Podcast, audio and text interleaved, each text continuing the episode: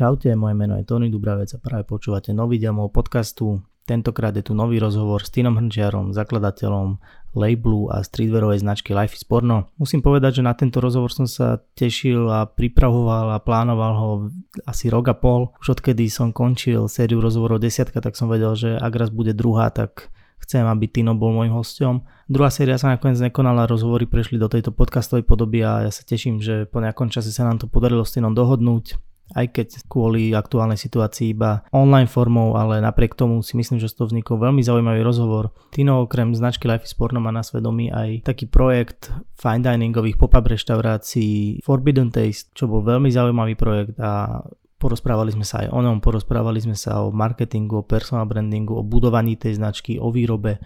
Prešli sme si celý taký Tinov veľmi zaujímavý príbeh a ja musím povedať, že fakt je človekom, ktorý ma dlhodobo inšpiruje tým, ako pracuje na sebe, ako veľa rôznych vecí skúša, ako prístupuje k veciam. Takže veľmi ma baví sledovať jeho prácu a som fakt poctený, že prijal moje pozvanie, že sme sa mohli takto výdatne porozprávať a verím, že aj pre vás to bude znamenať nejakú zaujímavú pridanú hodnotu a niečo si z rozhovoru odnesiete. Takže prajem vám príjemné počúvanie. Tak Tino, čau, ja ťa vítam v mojom podcaste. Ďakujem ti, že sme sa aspoň takto online spojili. Čau Tony, díky moc za pozvanie, veľmi si to cením a teším ma, že to dávame aspoň takto na diaľku. Hej, akože mrzí ma to na jednej strane, lebo, lebo som sa na to tešil a celkovo je to také. Je to úplne iné robiť tieto rozhovory, keď sa iba takto vidíš cez kameru a nie je tam ten osobný kontakt, ale tak aspoň niečo. Tak tiež je to nejaká etapa, vieš, budeš si to aspoň pamätať, že tieto rozhovory hey, určite, sú karanténové. Určite. určite. Dobre, prvá otázka je taká, podľa mňa si ešte nedostal, že ty máš taký pseudonym, alebo si mal, že Other Than Others, mm-hmm. že v čom si ty podľa seba teda iný ako ostatní? Tak ono to tak vyplývalo nejak z toho, že vlastne ja som vyrastal som v podstate na dedine alebo v malom meste potom následne, ako som z Mikuláša, z okresu Mikuláš a, a ja som nikdy úplne nezapadal ako keby do toho sveta až tak, nie že by som to ako nechcel zapadať, ale, ale vždy som, vždy ma to ťahalo niečo, nie, niekam inám, napríklad už ja neviem, šestnásť som už bol, som bol na strednej v Amerike a mne, nikdy mi až tak nevyhovovalo to malé mesto, alebo tá, tá dedina, ten, ten vidiek, že bol som skôr, ma to ťahalo ako do toho mesta a, a vlastne všetky veci s tým spojené, typu potom, ja neviem, skate, snowboarding a všetky tieto veci, ktoré, ktoré boli na tú dobu ako veľmi nové a bavili ma, sledoval som, čo sa deje v Amerike, čo sa deje vo svete a snažil som sa to ako tam nejak replikovať v tom našom ako malomestskom svete. Mm-hmm. Sa týka aj rapu napríklad a tak. A, a e, tak som sa vždy cítil trošku, že, že úplne nezapadám do toho, do toho sveta, v ktorom som ako väčšinou, väčšinou sa pohyboval, ale samozrejme tým ako človek potom má možnosť si vyberať tú svoju rodinu, tých svojich kamarátov ako keby, mm-hmm. tak...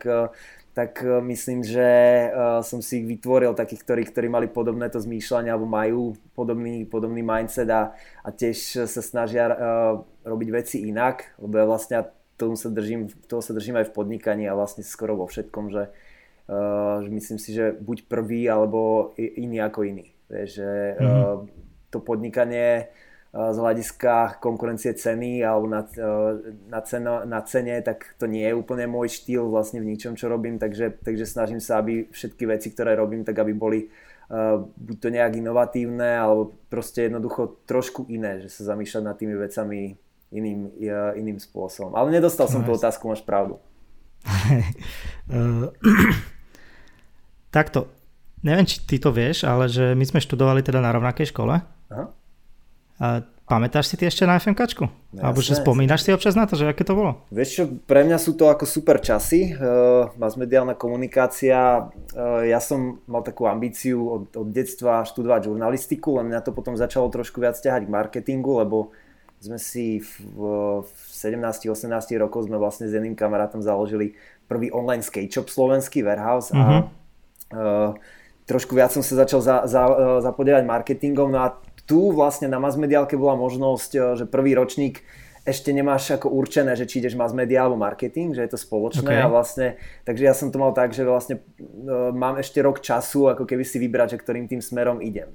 Takže, takže ono to bolo také, že e, ani nie, že náhodné, ako ja som veľmi chcel tú školu študovať, A musím povedať, že ako mne veľmi tá škola vyhovovala aj z hľadiska toho, že koľko ako keby času som mal popri tom všetkom, že, že vlastne ťa viedla tá škola robiť nejaké iné aktivity, mať nejakú prácu alebo snažiť sa tú prax získavať aj inde. A ja stále ako vtipne hovorím, že, že mne, mne vlastne vysoká škola ako okrem toho všetkého tak, tak hlavne dala business partnera, Diana, s ktorým som vlastne mm-hmm. študoval, sme boli spolužiaci od prváku a dala mi manželku, takže, takže ako za mňa, za mňa fajn, celkom success. Hej, hej. Uh, aj sleduješ teraz, že čo sa deje, že ako sa tá škola vyvíja? Vieš čo, moc nie. Videl som, že pred nejakými pár rokmi, že tam boli nejaké, nejaké také skôr negatívne uh, také uh, kauzy alebo niečo tam podobné, boli, ale uh, ako mm, viem, že, viem, že pár šikovných ľudí, ktorý, ktorých ešte aj poznám, ktorí tam boli doktoranti a ktorí tam učia a tak, ale, ale priznám sa, že nie som úplne uh, nejak spojený ako s alma mater. Mm-hmm. Čo boli tvoje také, že prvé joby popri škole?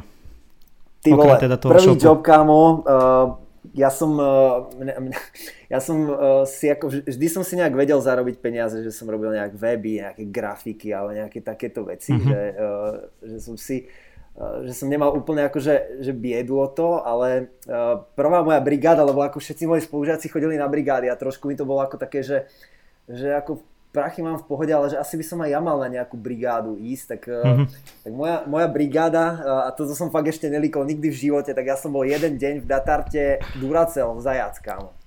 Fakt? Normálne, normálne, maskot, hej? Normálne som bol prezlečený za Duracell Zajaca. Uh, tío, to, to, je, to je úplný úlet, mám z toho normálne aj fotku.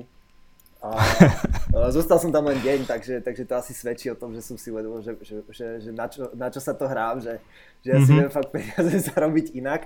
Ale vieš čo, ja som potom odišiel na Erasmus a keď som sa vrátil, tak ja som mal nejaký čas, keď ja som už skúšky mal pouznávané a mal som asi dva tri mesiace v podstate voľno.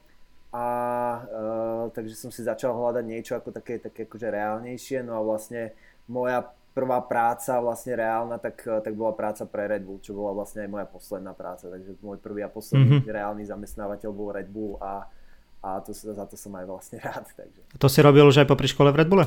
Hej, hej, ja som bol tzv. Student brand manager, mal som na starosti hej, vlastne uh, organizovať eventy a parties a podobne vlastne práve v Trnave na študentskej pôde a potom po roku a pol som vlastne manažoval týchto student brand manažerov po celom Slovensku a robili sme rôzne ako projekty československé aj. Na aké také eventy si spomínaš? Že čo ste robili? Vieš čo, tak ono, ono to začalo tak ako tým, že ja som tie veci už robil predtým, že som tak nejak sa angažoval v tom, organizoval to a tak a boli to väčšinou parties, ja neviem, Jeden, jeden z príkladov, ako taký prvý, že kde práve aj Dian, s ktorým mám značku Life is Porno, tak vlastne uh, my sme na jeden mejdan uh, doniesli, uh, kúpili za tisíc korún proste vrak starej Škody. On ju celú premaloval, že tam boli proste uh, z tých okien vyzeralo ako, že tam sedia prasatá, ktoré tam akože uh, úplne na gangstrov sú. Takže je strašne gangsterské auto a vlastne bolo to, bol to bar z toho. Čiže hore sa dala okay. uh, ladni, uh, chladnička a vlastne normálne sa cesto predávalo. Takže ako tak, taká drbnutá inštalácia artová. Tak to mi tak utkvelo, to bolo na non-stop, na non-stop cool. party v, na em té efke, ale, ale asi tak, uh, taký... taký môj uh, highlight, ktorý bol, tak vlastne s Davidom Kačírkom, uh, ktorý je vlastne jeden z umelcov Live is Porno teraz, tak, uh, tak on vlastne uh, bol môj kolega v Čechách a my sme spolu vymysleli taký event uh, Red Bull Doodle Art. Uh, tá, uh, v podstate premisa bola taká, že študenti si popri prednáškach, keď sa nudia, tak si kresia, malujú. A my mm-hmm. sme si povedali, že čo keby sme tieto malby preniesli do, do galérií. No a vlastne my sme vyzbierali desiatky tisíc vlastne takýchto, takýchto umeleckých diel vlastne od študentov mm-hmm. a následne sa to vystavovalo v Národnej galérii v, v Čechách a vlastne na Slovensku bola veľká výstava. No a, a paradoxne vlastne sa to stalo aj svetovým globálnym konceptom. Ono odvtedy podľa mňa tak v šesťdesiatich sedemdesiatich krajinách sa to už odohralo. Okay. A vlastne to, to bol jeden z dôvodov, prečo som dostal aj uh, ponuku vlastne potom následne do, uh, do centrály Red Bullu. Uh-huh. A tam si robil čo v centrále? Uh, ja som uh, bol v... Naj, najskôr som začal vlastne ako trainee. To bol taký špeciálny program, graduate program. Uh, ja som skončil školu a ja som sa chcel nejak posunúť uh, Mm-hmm. Vedel som, že ako v Českom a Slovenskom Red Bulle nebola vtedy možnosť nejak, predsa ten tým bol dosť malý a nebola tam nejaká možnosť uh, posunu. Takže som, uh, som dostal vlastne ponuku z Rakúska a ono to ešte bolo spojené aj s vysokou školou, takže uh, som si spravil ešte ďalší titul vlastne, ale to, to štúdium bolo vlastne spojené okay. priamo s prácou, čiže ja vlastne z toho môjho daily jobu som následne spravil diplomovú prácu. Tá téma bola, uh-huh. ako priniesť kreslenú reklamu Red Bullu do digitálneho sveta. Takže vlastne, okay. takže vlastne uh, to boli rôzne kampane, ktoré som robil ako s agentúrami a podobne. No a následne, tým, že to bolo taká, také zaujímavé obdobie v tej dobe, že sa začal lámať chlieb, čo sa týka digital, ale vlastne bolo uh-huh. strašne málo, neexistovali seniorní ľudia v podstate, čo sa týka digital. No, takže... Takže vlastne tebe na stole, uh, ako v podstate junior človekovi, pristávali, uh, pristávali také projekty, že teraz fakt sa nad tým smejem len spätne, vieš, že ja, že ja som potom následne, ja som tam uh, bol vyše troch rokov a jedna z vecí, ktorú som robil, tak bola vlastne globálna stratégia S E M, Search Engine Marketingu uh, pre Google, uh, teda mm-hmm. priamo s centrálou Google, ako pre Red Bull a uh, ja som vyvíjal priamo ako s, s ľuďmi z centrály Google. A následne sme ju uh, vlastne launchovali v jednotlivých krajinách. Čiže my sme to testovali najskôr v top desiatich krajinách ako pre Red Bull a pos- postupne sme, uh, sme uh, vlastne t- uh, to, to, to uh, prenášali vlastne do, do ostatných krajín. Ale bol som v advertising tíme a vlastne ako international advertising a mal, vlastne vyvíjal som uh, v podstate kampane, uh, hlavne teda digital kampane, ale aj niekoľko televíznych. Mhm, cool. Prečo keď si odchádza zo Salzburgu, tak, si, tak ste vlastne išli do Prahy? Uh, Nechcel si sa vrátiť na Slovensko? Vieš čo, ja Slovensko milujem, ako o tom žiadna pochybnosť, ale uh, väčšina môjho ako keby takého uh, aj najbližších kamarátov, alebo tak ja, tým, že vlastne aj uh, predtým, keď som bol v Red Bulle a vlastne aj v Rakúsku, tak ja som sa častejšie vracal uh, do Prahy, než, uh, než na Slovensku. Potom keď tak, tak uh-huh. som išiel domov na Liptov, ale...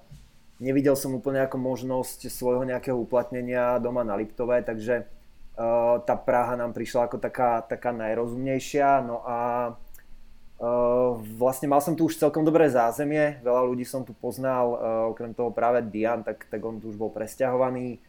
A uh, ja, ja neviem, ja, ja Prahu som vždy miloval a neviem, bola to tak, taká prírodzená voľba, že, sa, že um, úprimne som nechcel príliš sa vrátiť do Bratislavy, lebo ja som v Bratislave mm-hmm. vlastne nikdy nebýval a ani, neviem, chcel som, chcel som proste, tá Praha mi prišla trošku kozmopolitnejšia. Takže. Takže už budeš natrvalo v Prahe? Alebo máš ešte nejakú takú, že v podvedomí, že by si to skúsil niekedy na Slovensku? Vieš čo, to neviem. Uh, neviem, či zrovna na Slovensku, ako je dosť možné, že, že proste z nejakého dôvodu sa niekedy presťahujeme na nejaké obdobie, nejaká možno in, úplne inde. Mm-hmm. Čo sa Slovenska týka, tak, tak ako samozrejme, čím je človek starší, vieš, tak, tak ho to ťahá do hôr a do, do prírody a podobne, takže to mi strašne chýba. Aha. Zároveň si neviem úplne predstaviť teraz uh, žiť uh, napríklad na Liptove alebo vo Zvolene, odkiaľ je moja, moja manželka, takže tá Praha nám strašne vyhovuje, aby som ti odpovedal na otázku, uh, mm-hmm. ale či je to ako nejaká... Je to môj domov, bývam v Prahe, okay. takže aj keby sa niekam na určitú dobu presťahujeme alebo niekam možno odídem, možno z nejakých neviem, pracovných dôvodov alebo tak, tak asi sa vrátim potom následne do Prahy, späť domov. Ja, rozumiem. Domov. OK, tých pozitív asi v Prahe je dosť, keď to takto vnímaš, ale čo sú možno negatíva života v Prahe, ak vôbec ty nejaké akože registruješ? Tak ono, ja to tak hovorím, vieš, že uh, s tými bublinami, že človek uh, bez ohľadu na to, kde žije, a to sa mi fakt stalo, či som uh, žil v, v Amerike, alebo som bol v Dánsku, alebo som, som žil uh, v Rakúsku, tak bez ohľadu na to, aké veľké je to mesto, alebo ten, tá krajina, tak ty si vytvoríš uh, v podstate také, takéto zázemie, že máš pocit, že uh, v určitej komunite proste poznáš už dosť veľa ľudí. Mm-hmm. A uh, vlastne... Aj v tej Prahe uh, sme si vytvorili to, to prostredie, ktoré nám vyhovuje, že vlastne mám okolo seba ľudí, s ktorými chcem tráviť čas, uh, ktorí tu sú a, a často až uh, možno, ja človek tak, uh, nemá to tak určite každý, ale že, že som až trošku odseparovaný uh, ako keby od toho bežného možno, možno ako keby mm-hmm. sveta, takže žijem si v tom, v tom svojom svete, ktorý mi vyhovuje, ktorý si tak nejak vytváram. Takže obkúpujem sa tými, tými ľuďmi, ktorými chcem a tak ďalej. No a čo sa týka tých negatív, tak to je, to je napríklad, čo sa biznisu týka, tak, tak pozitívne je samozrejme to, že, že, že tých možností je oveľa viac. Čo, keď sa nejaká vec uchytí, tak, tak je skôr pravdepodobné, že sa uchytí tu, pretože vlastne tie trendy idú väčšinou odtiaľto do tých menších miest a podobne. Ale zároveň, keď to porovnám potom s malým mestom, tak presadiť sa tu versus ako v malom meste je ako veľký rozdiel, pretože keď si tu otvoríš ďalšiu hipsterskú kaviareň, tak máš ďalšiu hipsterskú kaviareň, ktorá ne, keď není ničím zaujímavá, tak proste o ňu nezakopne nikto. Kdežto, keby som si takú, tak vlastne vec, ktorú, ktorá by tu možno už ani nefungovala, ale otvoril by som si ju v Mikuláši, tak by som podľa mňa úplne zabil celý Liptov a ľudia by tam chodili aj zo Žiliny, vieš. A pritom tu by to bola len taká akože podpriemerná vec, keby to hovorím napríklad z toho nejakého... Hej, jasné, že ten benchmark je inde. No. A nemyslím to ako nejak blbom, ono je to skôr, jo, jo, asi aj tým, tým, tým množstvom vlastne aj tých ľudí. A, a ten, tá, tá nevýhoda uh, vlastne je taká tá zhýčkanosť, pretože uh, fakt sa to uh, napríklad dá, dá uh, na eventoch to krásne vidieť. Keď teraz je ťažko hovoriť o eventoch v tejto uh, koronovej uh, dobe, ale... Keď sme my začínali s Forbidden Taste eventmi, vlastne večere na netradičných miestach, tak to bolo úplne ako, ako z iného vesmíru, proste pop-up, čo znamená pop-up. A vlastne mm-hmm. uh, robiť večere na, na netradičnom mieste bolo, ľudia krútili hlavami, že prečo chcete tu robiť v divadle na, na, na stage uh, večeru, keď my tu máme bufet, môžete to tam spraviť, vieš, alebo niečo mm-hmm. podobné. A my sme, uh, my sme vlastne... Uh, V tom, v, tom, v tom zotrvali až do takej miery, že som sa začal smiať, že, že vlastne robiť eventy na normálnych eventových miestach už teraz začína byť cool, pretože všetci to, všetci to smerujú na niečo netradičné, na niečo iné. A mám pocit, že, že fakt ľudia, to publikum v Prahe je už trošku zhýčkané z, z toho, ako, že to, čo, to, čo pred štyri až päť rokmi bol úplný extrém, tak teraz už je toho proste tak veľa, že musíš je, fakt jasné. Spraviť extrémne veľa, aby si toho, toho človeka zaujal.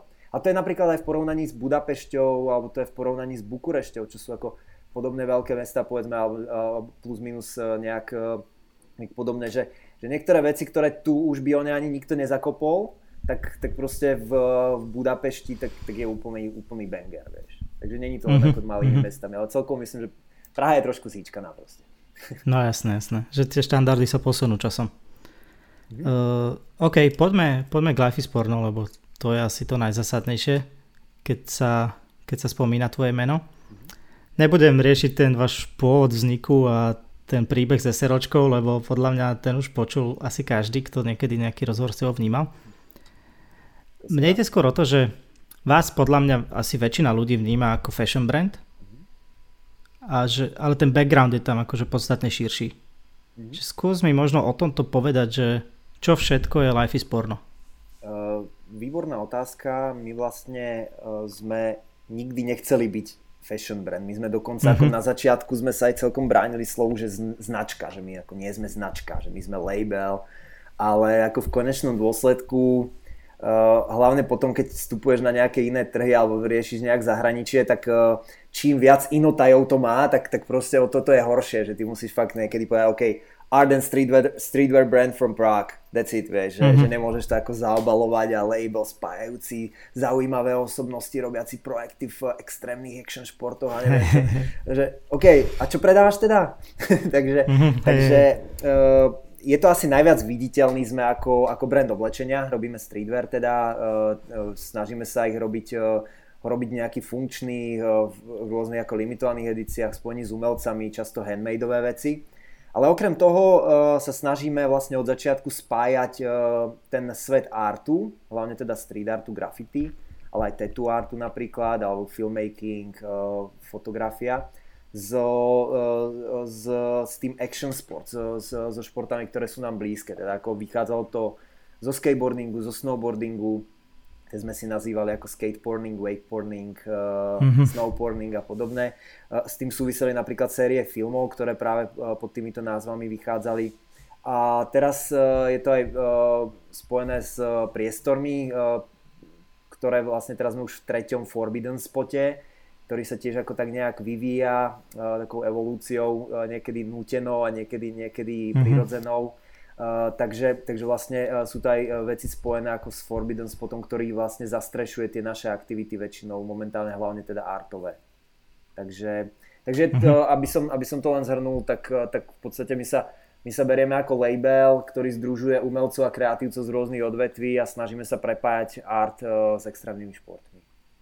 OK, cool. Uh, preskočím teda k tomu Forbidden Spotu, keď si to otvoril, aj si povedal, že už ste v treťom. Mm-hmm. Aká je tá vízia toho Forbidden Spotu? Lebo mali ste priestor, ktorý mal že cez tisíc metrov, proste že obrovský, že tam bolo všetko. Teraz ste v nejakom menšom, predpokladám, ktorý ani nie je pre verejnosť otvorený, že hej. Ako, čo si od toho sľubuješ proste od celého toho projektu akože Forbidden Spot? To je to, je to ono tiež to bolo, ná, nechcem povedať, že náhoda, ale vlastne ono to vzniklo tak, že my sme mali malý, malý prvý kancel a dvetisícdvanásť, keď sme vznikli, tak akože, aby bolo aj odberné miesto v Prahe, tak, tak ako poďme, nech si to môžu ľudia u nás vyzdvihovať. No a vlastne sme to nazvali Forbidden Spot a vlastne od toho sa to začalo celé, celé vyvíjať. Takže sme... Takže sme... Pardon za detské zvuky. Uh, takže takže sme, sme vlastne vytvorili uh, priestor, uh, ktorý, ktorý vlastne uh, bol len ako odberné miesto pre ľudí. A uh, následne sme sa presťahovali, ako si ty povedal, tak to bol ako gigantický space, ktorý, kde bola uh, galéria, kde bol speakeasy store, kde, bol, uh, kde bola konferenčná miestnosť, bolo tam osem ateliérov, bolo tam hudobné štúdio, Nobody Listen tam mal a A vlastne bol taký veľký v podstate komplex, uh, uh, ktorý, ktorý ale po nejakom čase, po roku a pol vlastne sme museli zavrieť, lebo vlastne celá tá budova uh, sa prerába, rekonštruuje, takže oni nás všetkých vyhodili. No a uh, museli sme si veľmi rýchlo nájsť nejakú alternatívu. A ja stále hovorím, že keď máš tisícštyristo metrov štvorcových, tak máš tisícštyristo metrov štvorcových aj vecí, takže... Takže ako mm-hmm. za tri mesiace to niekam preniesť a dať, dať tak vlastne bol úlet, lebo Keď, ne, keď neriešiš priestor, tak, tak vlastne nerieš, tak, tak tie veci ako keby zhromažďuješ bez toho, aby si no, na tým rozmýšľal. No a, uh, momentálne sme, máme taký malý baráčik prenajatý na Letnej uh, uh, pri, uh, medzi vlastne Spartou a Hračanskou a uh, je to, tiež to funguje ako shop showroom, ako odberné miesto nejaké a mm-hmm. postupne ho sprovozujeme, vlastne dávame ako, ako aj galériu, takže nám už tam teraz máme nejakých štyridsať uh, rôznych umelcov, ktorí nám tam postupne malujú rôzne veci, sú tam schody, ktoré sú vlastne celé čierno-biele a vlastne uh, tam pribúdajú pravidelne vlastne, aj teraz cez karanténu, tak nám tam chodili malovať rôzni umelci. Uh, tak, takže uh, sme, uh, chceme si to spraviť taký art space uh, zaujímavý a pozri, tá vízia je asi, asi daná tým, že, že my sami nevieme, ale myslím si, že ako náhle by sme uh, by sme expandovali niekam do sveta, aj fyzicky, nielen ako, akože onlineovou distribu- distribúciou, mm-hmm. pardon, tak asi uh, ten, uh, ten cieľ by bol taký, aby to bol Forbidden Spot. Ja som niekedy povedal, že ja by som do desiatich uh, rokov chcel mať Forbidden Spot uh, v piatich ako metropolách sveta, ale okay. neviem, nakoľko je to vôbec reálne a, a trošku, som aj upustil, trošku, trošku som aj upustil od toho, uh, pretože potom ako nás trošku vyčerpal ako ten veľký Forbidden Spot. Tam bolo štyri päť mm-hmm. eventov týždenne a to bolo, to bolo fakt ako extrém, uh, ako z prevádzkového hľadiska. A my sme vlastne, tá, tá, tá facka, ktorá prišla tou výpovedou a trojmesačnou, tak, uh, tak ja stále hovorím, že bola na niečo super, pretože si človek vtedy uvedomí, čo chce a hlavne, čo nechce robiť. A ja som si mm-hmm. uvedomil, že vlastne ja nechcem byť realiťak, ktorý vyklopáva umelcom, aby mu zaplatili nájmy, ktorý mm-hmm. uh, proste musel sme postaviť tým, ktorý vlastne uh, riešil tú konferenčnú miestnosť. Ono, samozrejme, uh, tie tržby sa zvyšovali, ale zároveň sa zvyšovali brutálne aj náklady. Mm-hmm. A hlavne, čo je najdôležitejšie, tak uh, uh, odchádzal fokus. Že vlastne okay. my sme za ten uh, rok a pol plus príprava, takže za tie dva roky Forbidden Spotu, si dovolím tvrdiť, že ten brand sa nejak posunul, pretože bol videný vlastne spojený s tými eventmi, mm-hmm. s týmito fyzickými ako vecami offlineovými. Ale nejaká, nejaký jeho posun v rámci, v rámci toho, čo my sme chceli, tak, tak vlastne ako keby ani nebol. Takže uh, tie veci sme robili len ako popri tom všetkom a vlastne sme mm-hmm. si neuvedomili, že, že to naše core, čo chceme, tak je vlastne, je vlastne streetwear brand a je vlastne uh, posunúť sa s tým niekam do sveta a toto sa vôbec nedialo, alebo dialo úplne minimálne. Takže potom sme si povedali, čo chceme a čo nechceme robiť a, a medzi tým, čo chceme, tak zostal vlastne art a streetwear a vlastne to je ten náš základný fokus. Takže čokoľvek teraz momentálne robíme, akékoľvek projekty, tak by sa mali týkať vlastne týchto dvoch, týchto dvoch ako keby odvetví a mali by nejak prepájať. Takže už nemáš ambíciu sa vrátiť do takých rozmerov proste, že robiť to ako taký veľký projekt? Uh, ako nepo, nepoviem ti nie, pretože za nejakých okolností pravdepodobne uh, vie, že, že príde za tebou developer, tu mám gigantický priestor a, mm-hmm. a tu, mám, tu mám postavený tým, ktorý ti to bude len prísť s nápadmi a, okay, a s tým, čo iné, spravíš, tak, tak ako, uh, pretože aj také, také možnosti v tomto svete existujú a pár ich už ako tu bolo, ale takže uh, nepoviem ti nie úplne, ale nie je to niečo, po čom by som ja proaktívne momentálne išiel.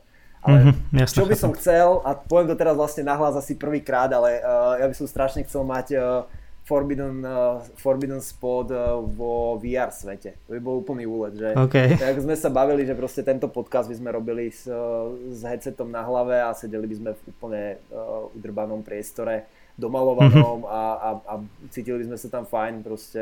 Uh, takže... takže uh, takto gigantický priestor vo uh, virtuálnej realite by som určite bral. OK, to je cool. Kedy sa z Life is Porno stal akože taký fenomén, lebo je to fenomén. Ja napríklad chodím behať tuto okolo Radošinského národného divadla a na zemi sú nápisy Life is Porno normálne namalované. Mhm. Bol som v New Yorku na Brooklyn Bridge, proste nálepka Life is Porno, že ono je to v zásade všade, kde by si to možno nečakal, že kedy sa toto stalo? Mm, ťažko povedať, no. Uh, ako Či to je fenomén, tak asi, asi v určitom slova zmysle áno. Je to dané asi tým, v akej dobe sme začínali, že vlastne sme boli vlastne, dá sa povedať, jeden z prvých, ak nie prvý streetwear brand ako taký tu, tu v našom okolí. My sme nemali tú, tú roadmap napísanú, že takto sa veci releaseujú, takto sa vydávajú, mm-hmm. toto sa fotí, toto sa robí. My sme to všetko robili ako tak po svojom, že vydáme šiltovky, uvidíme, no, vypredali sa za tridsať sekúnd, ty vole, teď sme mm-hmm. dostali úplne vyhúkaní.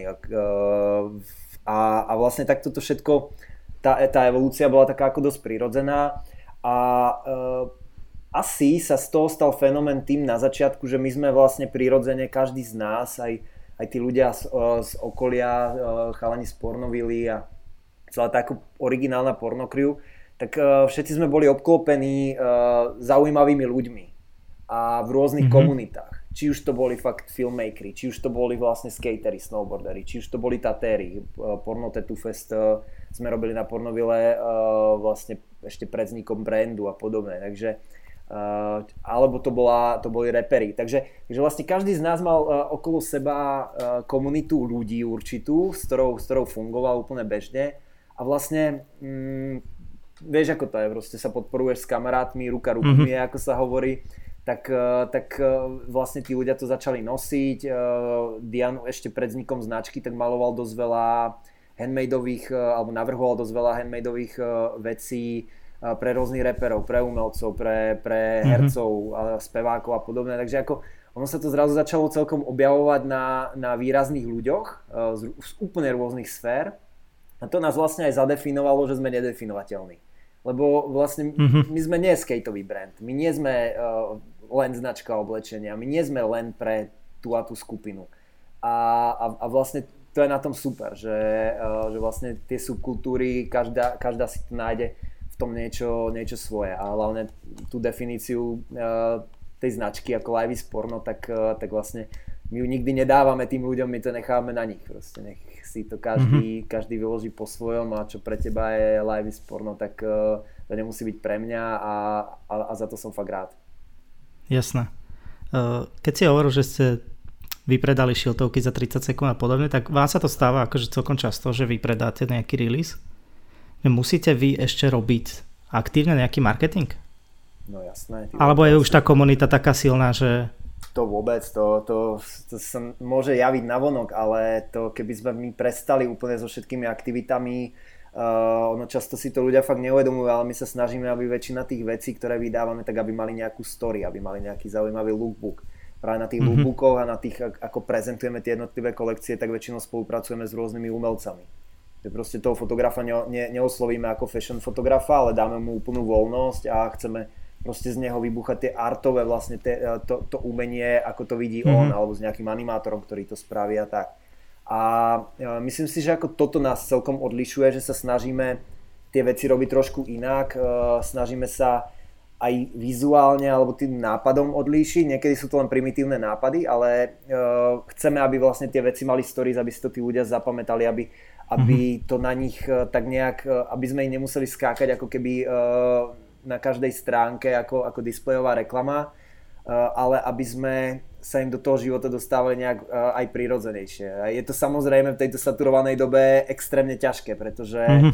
uh, merch má každý interpret, v mikinu si vydajú, vydajú aj deviataci, strička, proste má každá, každá firma svoje, šiltovku tiež dokážeš vyrobiť a ako sa vlastne odlišovať v tejto dobe a dokázať vlastne predávať, tak, tak to je práve tá vec, že ty musíš spolupracovať so super ľuďmi a ten marketing práve, i keď možno navonok nevyzerá ako marketing, ale musíš ho robiť v podstate úplne stále, takže, takže je to, je to, myslím si, že je to ako hodne o marketingu.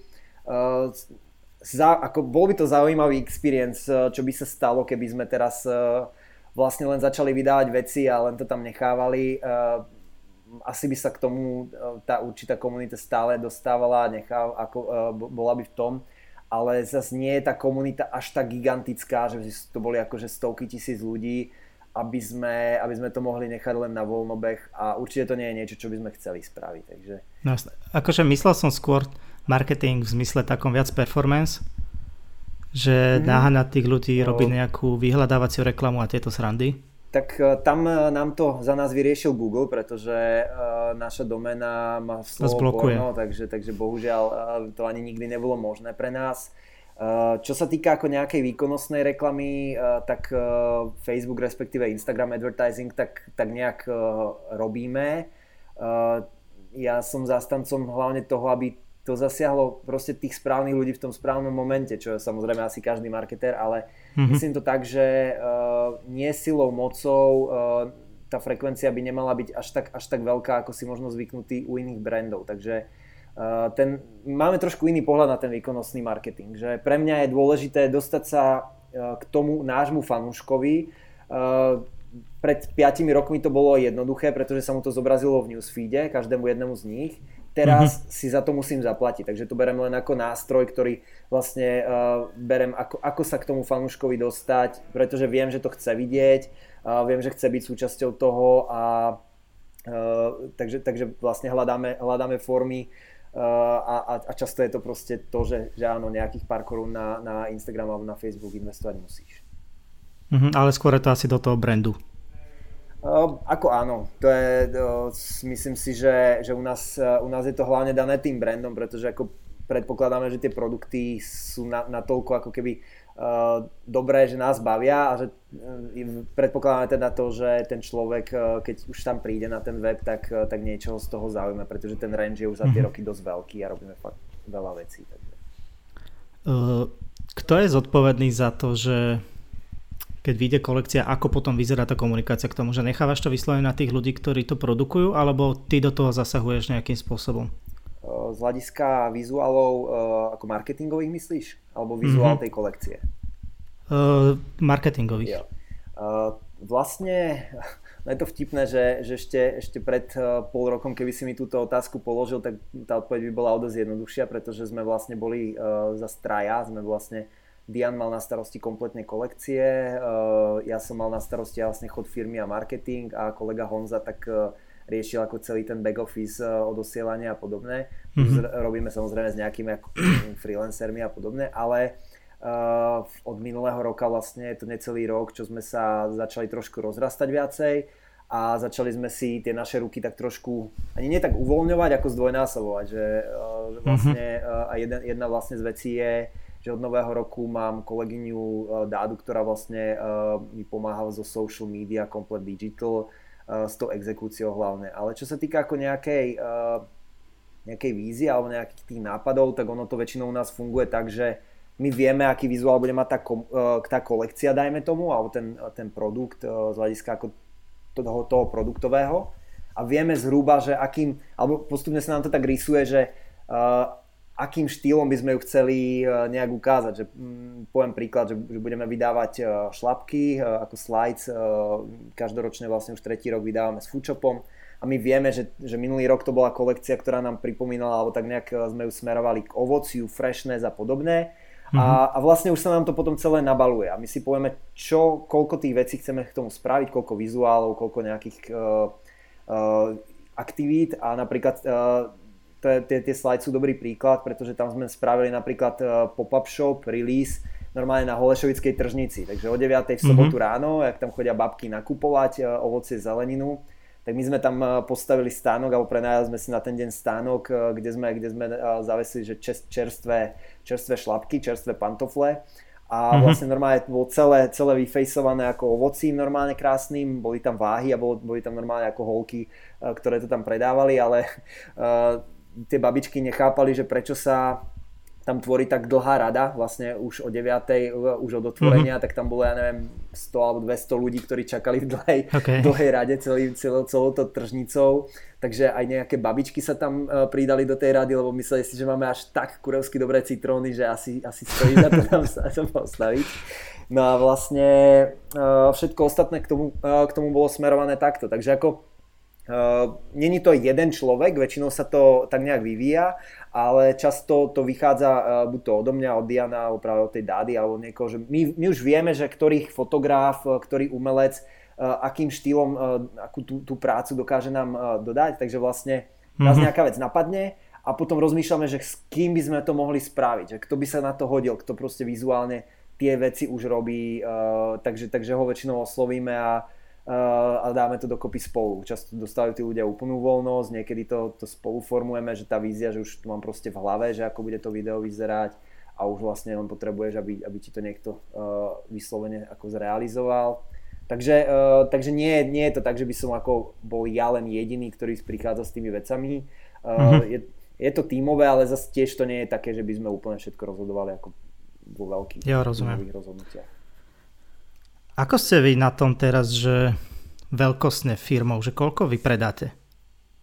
Uh, veľkostne sme na tom, sme malí, na, keď sa to môže stať, že sme, že sme veľká, veľký ako keby brand uh, na vonok práve tými aktivitami, že sú tak komplexné často mm-hmm. a sú videné, tak ľudia si myslia, že, že za tým je ako celý fashion house, uh, plný barák ľudí, nás je osem mm-hmm. v týme okay. a, a vlastne uh, tie veci ako neviem, že čo by bolo ako tá, tá kvantita, to kvantitatívne, aby som ti odpovedal správne na otázku, ako nejaké tržby alebo tieto veci, my to úplne nekomunikujeme, ale uh, z hľadiska možno aj tých počtov, tých predajov, tak to strašne záleží, mm-hmm. pretože sú veci, ktoré my vždy chceme mať len v pár, v pár kusoch, kľudne jeden kus, kľudne desať kusov, kľudne tridsať.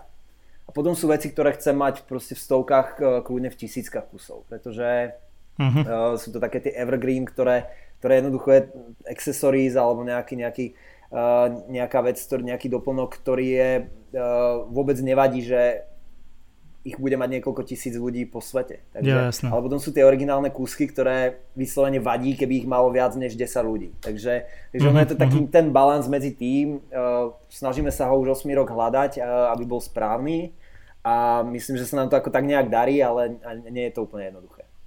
OK. Ako prebieha výroba, lebo vy vyrábate vo viacerých fabrikách, že aj v Ázii, aj v Portugalsku, myslím, ne? Mm-hmm.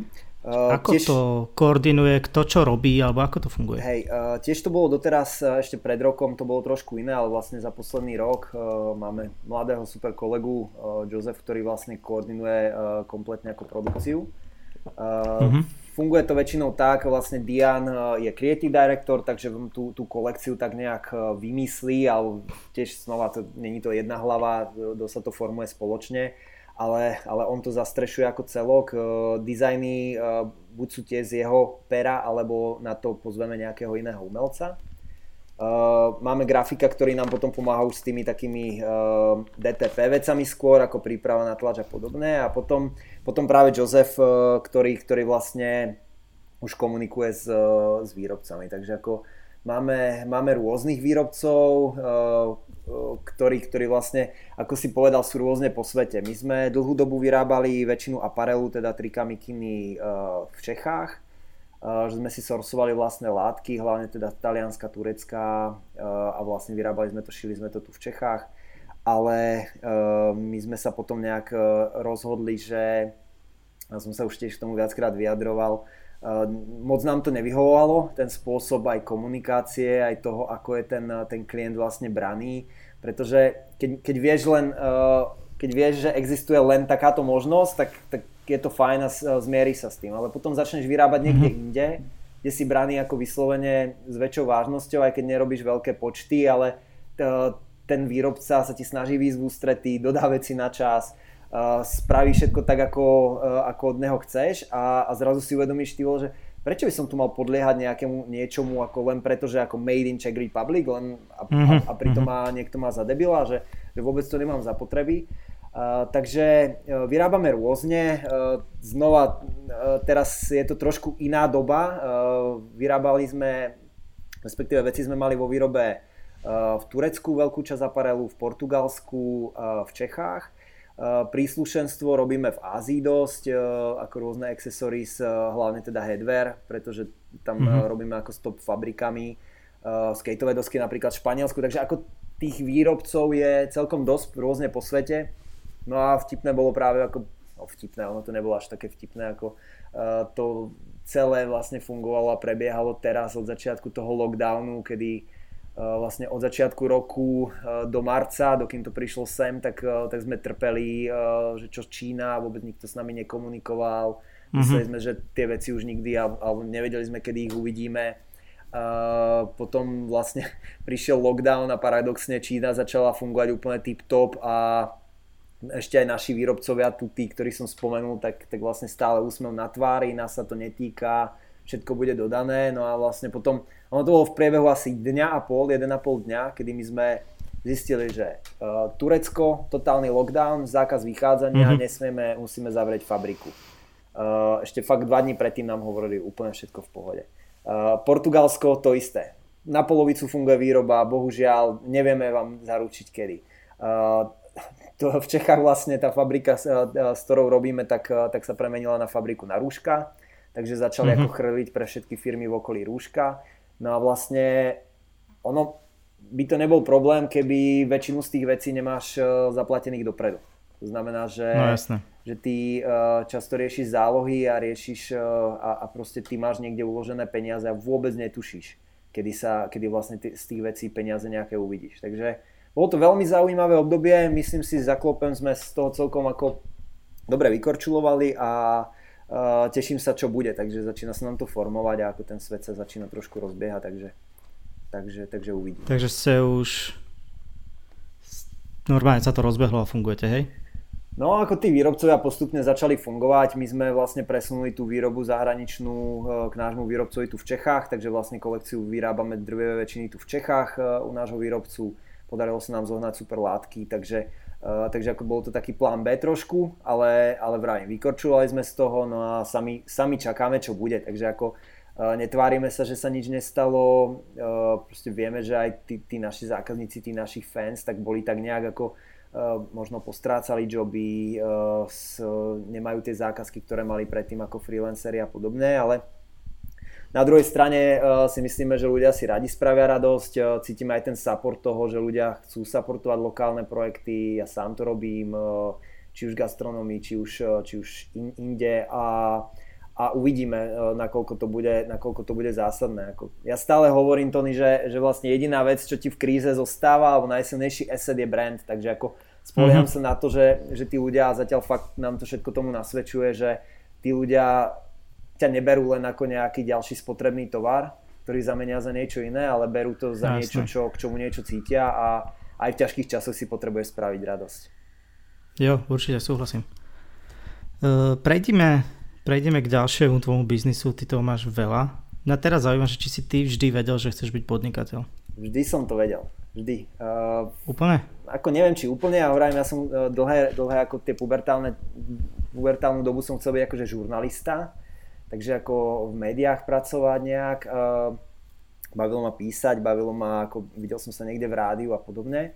a potom vlastne to, ale stále som vedel, že tým, že som asi vyrastal v takom podnikateľskom prostredí, môj oco začal s biznisom vlastne hneď v deväťdesiatych rokoch na začiatku, mm-hmm. mama síce nepodniká, ale je riaditeľka firmy, ktorú v podstate berá ako svoju a, a takže, takže ako bol som dosť tým podnikateľským svetom konfrontovaný od úplného malička, od nejakých piatich rokov povedzme a, a vždy ma to, ako, mňa to strašne fascinovalo, aj bavilo. Vedel som, že aké je to strašne ťažké zároveň a ináč to je vtipné, som to už niekedy hovoril, ale že keď som mojim rodičom oznámil vlastne, že chcem odísť z úplne brutálne super platenej a dobrej práce v medzinárodnej firme mm-hmm. a chcem si založiť niečo vlastné, tak, tak sa stal presný vlastne opak, ako som počítal, že vlastne oco, ktorý vždy podnikal, tak mi povedal, že nechod do toho, ešte zostane, ešte vydrž, trošku ešte, ešte si niečo, ešte tam sa posúň a, a uvidíš. A práve naopak mama, ktorá bola vlastne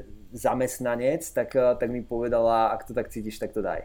A to je strašne vtipné, keď sa nad tým tak zamyslí, mm-hmm. že, uh, že, že ten opak, samozrejme ako tá podpora tam potom bola od obi dvoch, ale, ale v tom, v tom momente to si pamätám, že že to bolo také, ale chcel som vždycky robiť niečo svoje, vždycky som vymýšľal, vždycky som niečo mm-hmm. hastlil, predával, či už od merču nášho ako Dramatics až po proste, uh, ja neviem, rôzne, rôzne veci na strednej, sme predávali napálené filmy a všetko možné, takže na strednej, jasne, na základe to bolo tuším ešte.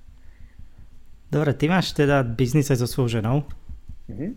a volá sa Forbidden Taste. Mm-hmm. A ide teda, aj si to načrtol už na začiatku, že je to vlastne koncept pop-up reštaurácií, pop-up večerí na netradičných miestach.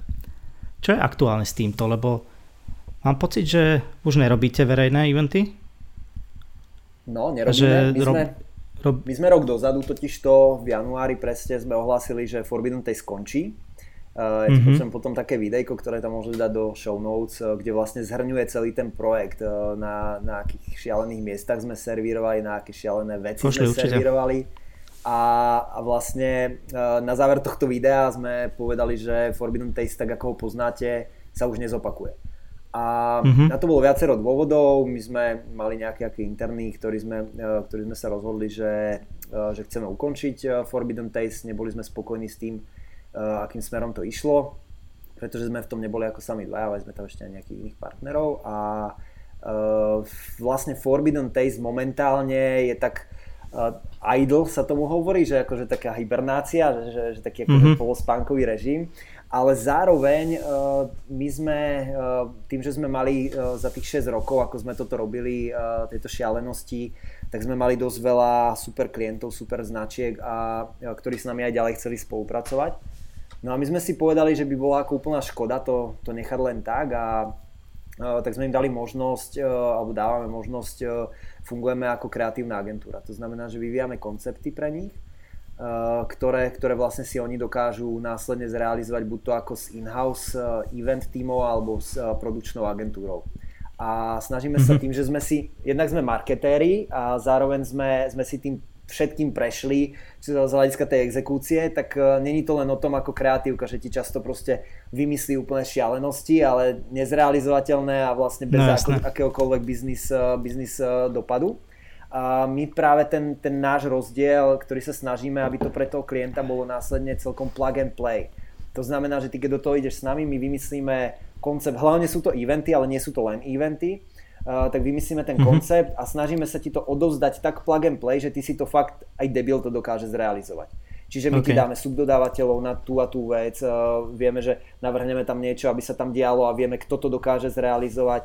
Takže my vlastne uh, súčasťou toho, uh, toho produktu, ktorý my odovzdávame klientovi, uh, sú aj rôzne kontakty alebo nasmerovania na tých správnych ľudí, ktorí s tým dokážu pomôcť. Takže sme, sme taká uh, kreatívna agentúra, keby som to mal úplne zjednodušiť, mm-hmm.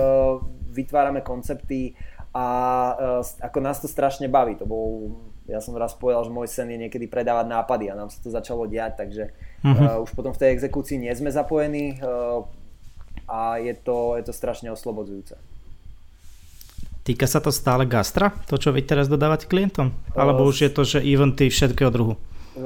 Eventy všetkého druhu, ono už aj potom aj Forbidden Taste často bol, bolo o tom, že, že sme robili event, kde to jedlo bolo až na nejakom druhom mieste, ale snažili sme sa, aby to hlavne bolo o tom jedle, ale uh, vrajím, to veľkosťou sa človek potom tomu trošku nevyhne.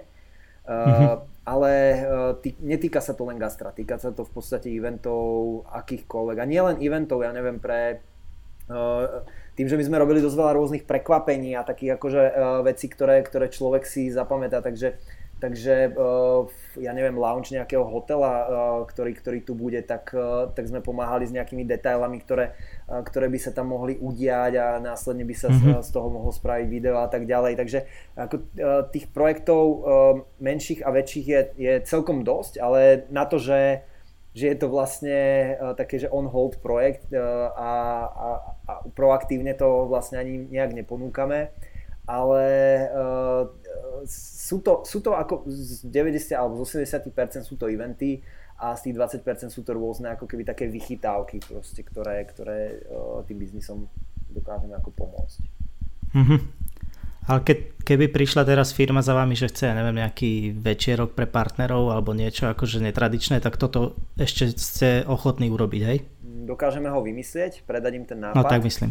predať im ten nápad a po, na, nasmerovať im podľa toho, čo, čo, akú majú potrebu, že či sa bavíme o piatich ľuďoch, alebo päťsto, alebo päťdesiat, mm-hmm. tak máme na to konkrétne vlastne uh, cateringovky alebo šéf-kuchárov konkrétnych, o ktorých vieme, že sú schopní ten nápad zrealizovať. To znamená, že ty ma zabriefuješ, uh, my to vymyslíme a vlastne my už medzi tým preddohodneme ako keby tých uh, tých šéf-kuchárov, povedzme, ktorí, mm-hmm. ktorí si to už ale následne idú po svoje osy a celé, celé, ti, to, celé ti to zrealizujú. Takže, takže hej aj nie, no. Ale tých, tých briefov stále chodí ako veľa, po, tých, tých požiadavok, ten dopyt je celkom veľký. Uh, ako je, samozrejme teraz posledné mesiace nie, z iných dôvodov, ale hovorím teraz ako vo všeobecnosti, ale uh, uh, eventy uh, už neorganizujeme. OK, jasné, ale tu tú kreatívu stále, hej. Mm-hmm. Kde sa u teba akože vybudoval taký vzťah ku gastru, k jedlu a k všetkým týmto veciam, ktoré sa okolo toho pohybujú? Že to, mal si ja to od malička, ja alebo ja až keď si začal hovorím, cestovať, alebo... Ja vlastne neviem, ako ja som nikdy, nikdy nebol dobrý jedák so mnou, ako uh, ja som chudý celý, celý život a ja toho dosť, dosť veľa zjem a v uh, V podstate som bol presný opak toho, akože, že nikdy som nebol jedák a rodičia sa skôr trápili, aby som, aby som niečo jedol. Ale vždy som mal rád dobré jedlo. A asi to začalo tým cestovaním, ale tým, že som začal cestovať ako s mojimi rodičmi na rôzne dovolenky a vždy ma to tak ako, že, že si pamätám tie krajiny aj cez to jedlo, cez tie nápoje, že tú paelu, proste na to nezabudnem, keď som mal, neviem, sedem rokov niekde na Malorke a proste niekto nám doniesol obrovskú panvicu paji, tak, tak fakt to mám doteraz v hlave a asi to je nejak s tým cestovaním spojené, no a uh, ja stále hovorím, že uh, ja som sa ku gastronómii prejedol. Takže, takže my ako sme začali viac cestovať aj s mojou manželkou, s Ivon, tak vlastne sme začali cestovať dosť kvôli jedlu, že tie krajiny sa snažíme spoznávať ako skrz gastronómiu, skrz jedlo a, a skrz rôzne zážitky, ktoré tam sú, no a Uh, ono to všetko z toho tak nejak vyplynulo, že sme, že sme proste zrazu sa ocitli v Prahe, kde už sme mali odskúšané pomaly všetky reštaurácie, ktoré boli ako cool na tú dobu a mm-hmm. povedali sme si, ja, to je všetko super, ale je to nuda. Proste dobré jedlo, ale to je všetko. Že proste prečo by sme tam nemohli priniesť niečo úplne z iného sveta, z, z, iné, z inej planéty. Takže, takže asi takto to nejak vzniklo. Čo je tvoj, alebo že kde si zažil úplne, že najlepšie jedlo alebo niečo? Že, alebo že fakt, že top zážitok? Zatiaľ asi úplne najväčší gastronomický zážitok bol pre mňa uh, Virgilio Martinez, čo je šéf-kuchár uh, Central reštaurácie v Líme. On bol aj šéf stable mm-hmm. a my sme uh, práve v Rakúsku, uh, v, v Salzburgu, tam je, tam je myšlenská reštaurácia Icarus uh, a tam je každý mesiac uh, hosťuje iný šéf-kuchár, väčšinou ako michelinský. Mm-hmm. A ja som raz toto dal Ivon na, na Vianoce, uh, ako, ako večeru a bol tam zrovna tento Virgilio a bolo to sedemnásťchodové menu. Okay. A, čo je ako úplný úlet a uh, oni to začali ako nám nosiť nejaké jedlá, najskôr to boli ako všetky také tie malé amizbuše, ktoré, ktoré nám nosili a my sme uh, teraz uh, asi, asi po dvadsiatich minútach sme sa spýtali, že na ktorom chode sme teraz, na akom čísle. A on že, nie, nie, nie, my sme ešte nezačali. Že toto sú všetko, a my sme what the fuck, sme už boli. A, a tam sa mi stalo prvýkrát v živote to, čo sa mi potom stalo niekoľkokrát buď v Ázii alebo práve v Peru, že uh, v každom chode som zažil také chute, ktoré som si nedokázal s ničím spojiť. Vieš, ješ jablko, tak vieš, že ješ jablko. Ješ zázvor, tak vieš, že to je zázvor, že to je uhorka.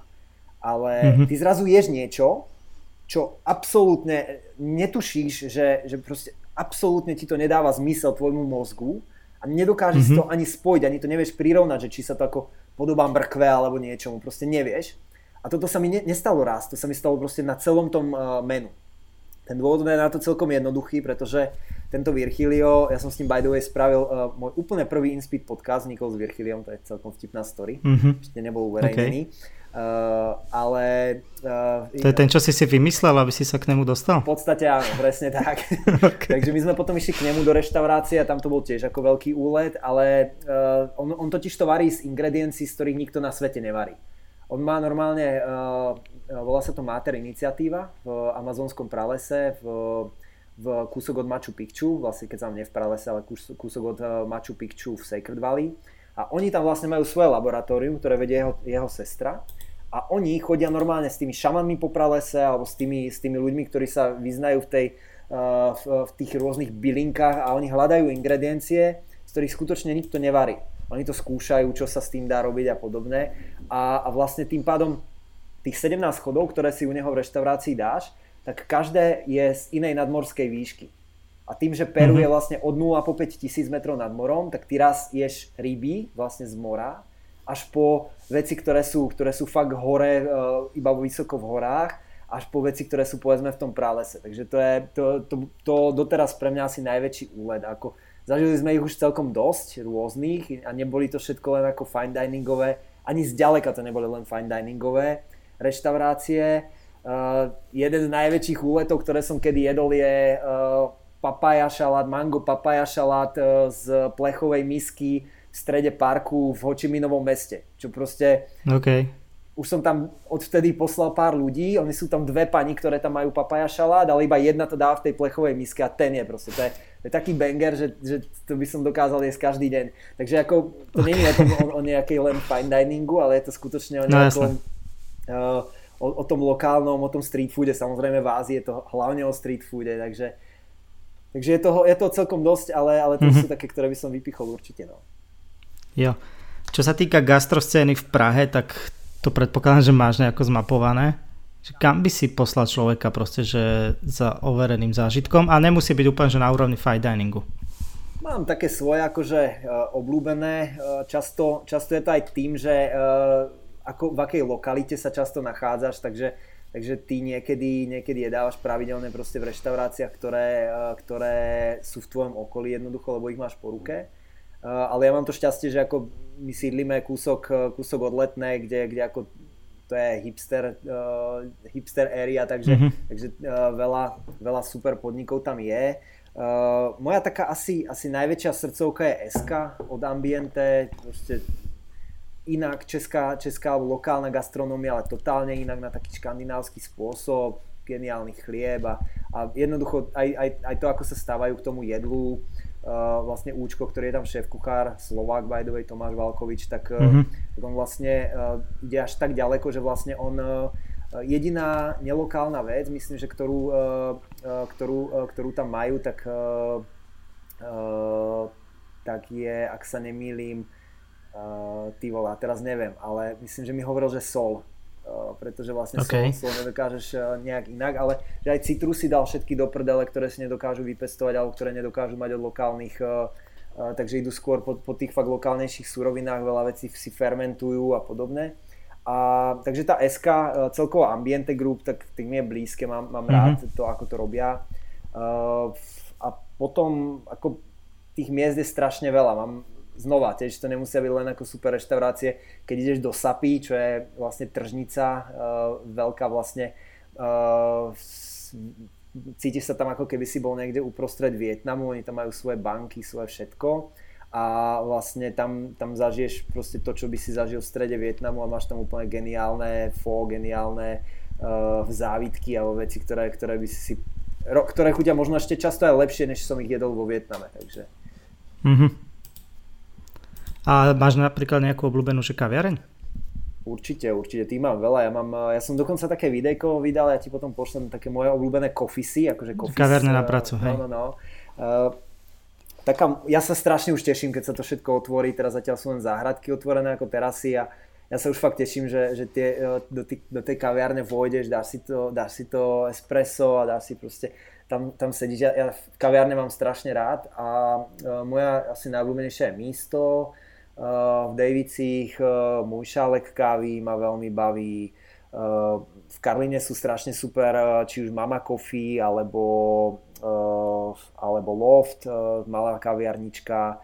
Ono uh, je super, že niekedy aj tie, tie malé kaviarničky, že tá, tá kávová kultúra tu v Prahe je strašne super, že vlastne mm-hmm. tých, tých kaviarní, uh, ja neviem, uh, kavárna, co hledá meno na Smíchovie, alebo v Nitroblog je výborný, že, že vlastne tá kvalitná káva a tá kaviarenská kultúra je, je proste podľa mňa na fakt vysokej úrovni. No jasné. Dobre, poďme zase preč od jedla, lebo je pol jednej, je to úplne dobrý čas. Mne sa páči a myslím si, že to vnímame tak podobne, že ty si sa snažíš nejakým spôsobom budovať si taký svoj personal brand, že nie je to celé iba o Life is Porno, ale že venuješ sa proste aj sebe ako značke, že je toto podľa teba niečo, čo by mali robiť ľudia akože častejšie a viac? Myslím si, že určite. U mňa to tiež nebolo úplne také, že že by mi to ako nejaká agentúra s tým prišla, že mal by ste, mali by ste sa viac venovať personal brandu, tak som ako si spojaznil LinkedIn a neviem čo. Uh, bolo to u mňa veľmi prirodzené. Uh, často som, ja som vlastne, to sú možno posledné dva tri roky, kedy trošku viac sa venujem aj ako svojmu kontentu. Uh, ja, možno, možno ten dôvod je taký, že si plním ten svoj sen. On to hlavne začalo tým podcastom, že vlastne som v roli toho nejakého ako keby moderátora alebo človeka, ktorý, mm-hmm. ktorý s tými ľuďmi rozhovory robí, uh, ale uh, a tým sa snažím vlastne, ja, ja, akýkoľvek content, ktorým, ktorý robím, tak nie je preto, aby som si ja budoval svoj personal brand, ale chcem ním prinášať nejakú hodnotu. A väčšinou sú tu rôzne tipy, rôzne, rôzne veci, ktoré ja mám sám odskúšané a uh, tým to vlastne asi formuje ten môj personal brand, ktorý tí, tí ľudia potom následne vidia. Takže tiež to bolo tak nejak naopak, že to nebolo o tom, že čo by bolo coolové robiť a teraz idem ako začať otužovať, lebo je to teraz ako cool a bude sa o tom dobre rozprávať. Nie, ono je to naopak, že sa venujem tomu biohackingu, venujem sa tomu jedlu, venujem sa tým veciam prirodzene a je mi blízke sa podeliť s ľuďmi cez moje kanály ohľadom týchto vecí. Takže myslím si každopádne, že tak ako brand v tej čase, v tom čase krízy, tak, tak je veľmi dôležitý asset, ako už som povedal. Tak niečo podobné si myslím, že, že platí aj o tom personal brandu, brande versus určitá firma, určitá značka. To krásne vidíš a nemusíme ísť ani k Elonovi Muskovi a podobné, Steveovi Jobsovi. Hej. To vidíš na ľuďoch, ktorí, ktorí vlastne sú tvárou tej agentúry, ktorí, ktorí proste sú videní a ľudia cítia k ním nejaký osobný vzťah, tým pádom si vybudujú ten vzťah aj k brandu. Čím je to prirodzenejšie, tým je to samozrejme lepšie, pretože potom sú takí tí, tí klasickí, ktorým to presne niekto povedal a bolo by super, aby ste viac robili toto a toto, tak, tak spustia neviem čo, nejaký blog alebo nejaký, nejaký podcast. A, a tam, tam cítiš, to proste ten človek to ani nevydrží dlho robiť, väčšinou sa v tom ani nenájde mm, a není tam tá prírodzenosť. Uh, a myslím si, že, že to tí ľudia vycítia veľmi rýchlo. A uh, teraz momentálne, podľa mňa je to strašne dôležité napríklad u ľudí, ktorí t- v gastronomii si ten personal brand budovali popri, uh, popri tom všetkom, popri tom biznisovom brande. Tak myslím si, že to sú tí, ktorí vyhrajú. Vieš, lebo proste mm-hmm. uh, oni majú tie kanály už vyvinuté, dokážu už uh, rýchlejšie komunikovať, rýchlejšie byť flexibilní uh, na tie zmeny a, a, a myslím si, myslím si, že to, uh, tam aj ten personal brand bude veľmi rozhodujúci momentálne. Jo, jo. Uh, čo je pre teba teda taká, že obľúbená forma kontentu, ktorý robíš? Že sú to podcasty? Ja strašne mám rád ako rozhovory, som teraz začal byť trošku posadnutý posledný rok možno ako správnymi otázkami a týmito vecami. Začal som si študovať mm-hmm. ľudí, ktorí, ktorí si myslím, že vedia klásť správne otázky, takže ako jedno, jedno obdobie som si šiel úplne non-stop Larryho Kinga a Carl Fassman, čo je, čo je týpek, ktorý, ktorý robí pre Esquire niekoľko desiatok rokov, tak a, a vlastne robil rozhovory s úplne každým, od Gorbačova cez Lady Gaga, cez úplne vlastne každého, mm-hmm. cez Martin Luther King a podobné. A, a to, to sú proste ľudia, ktorí sa dokážu pýtať simple, jednoduché otázky a len vďaka tomu, že tá otázka bola jednoduchá, často, že nerozumejú tej téme. To je pre mňa ten rozdiel, čo som sa ja naučil, že uh, niekedy nerozumieť téme je lepšie, pretože sa pýtaš sprostú otázku, tak aby to tomu rozumelo aj tvoje publikum. Vieš. Keď už ty ja, máš jasne. naštudovanú tú tému, tak uh, ty to tomu publiku už vlastne nepodávaš takéto predkúsané, ako ja tomu hovorím. Mm-hmm. Takže hej, asi, hej, hej. asi tie podcasty, asi to video mi je najbližšie. Uh, s, ja mám celkovo rád slovo ako také, takže keby som mal viacej času, ako je drgnutá výhovorka, ale keby som mal viacej času, tak... Uh, tak by som chcel viacej písať, baví ma písať, ale nemal som na to nejak, nemám úplnú platformu na to, aby som, aby som mal ten písaný obsah, takže, takže momentálne mm-hmm. je to u mňa hlavne ako hovorené alebo vizuálne slovo, takže videá a podcasty. No jasné. Ako sa darí spýtu, že napríklad v počúvanosti? No myslím si, že neviem ako ty to máš, ale väčšina ako podcasterov v Čechách na Slovensku, ale celkovo vlastne aj, aj v Amerike, tak ako tie čísla teraz posledné mesiace dosť klesli ako uh, vo všeobecnosti. Uh, to je dané hlavne tým, že tí ľudia, aj, aj ja sám som, teraz proste nepočúvam podcasty v podstate, snažím sa teraz znova k audioknihám prísť, ale počúvam oveľa menej podcastov, mm-hmm. pretože nepresúvam sa, nikde necestujem, uh, nerobím tie aktivity, ktoré, mm. pri ktorých uh, mám podcast zabehnutý a počúvam ho. Takže, takže, ale ako vo všeobecnosti na to, že to je hobby projekt, robím si to pre seba, tak tiež neviem, čo je úplný, čo by mal byť úplný benchmark, pretože ja to, to robím aj ako video a vlastne niektoré videá majú, majú proste šesťdesiat tisíc views, niektoré majú tri tisíc views, niektoré majú tristo. A mm-hmm. čo sa týka ako počúvanosti podcastu, tak to je to isté, že, že niektoré majú proste dvesto tristo a niektoré majú pár tisíc. Takže mm-hmm. že, že ono to je... Uh, často sa to ani nerovná, že, že čo je, uh, dokonca sa mi stáva, že, že na Spotify má, má určitá epizóda oveľa viac uh, vypočutí než na Apple podcastoch a iná ďalšia, úplne presný opak. A neviem, naopak, hej. Ani v podstate neviem, aký je na to dôvod.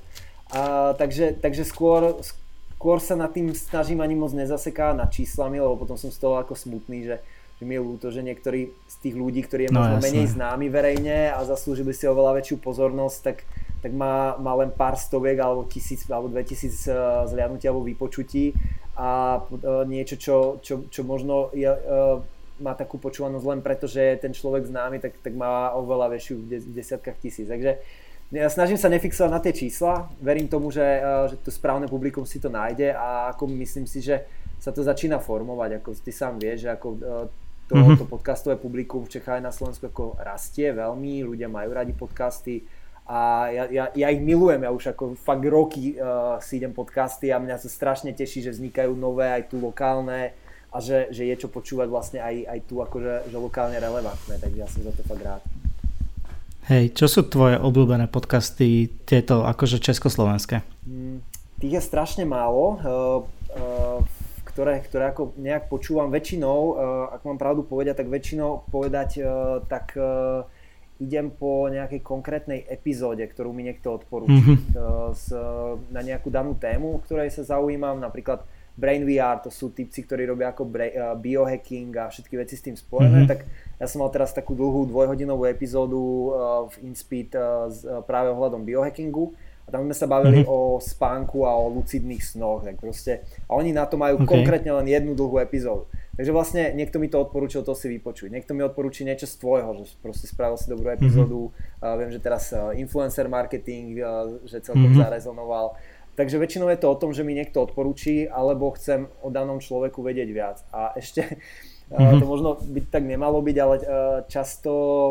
som nútený si vypočuť určitú českú alebo slovenskú epizódu s niektorým z hostí, ktorého sám chystám ja do podcastu, aby som no, uh, vedel, že akým smerom sa väčšina tých jeho rozhovorov uberá aby som išiel aby úplne iným, alebo aby som nadviazal a išiel viacej do hĺbky, čo, čo je ešte, ešte, mm-hmm. ešte častejšie.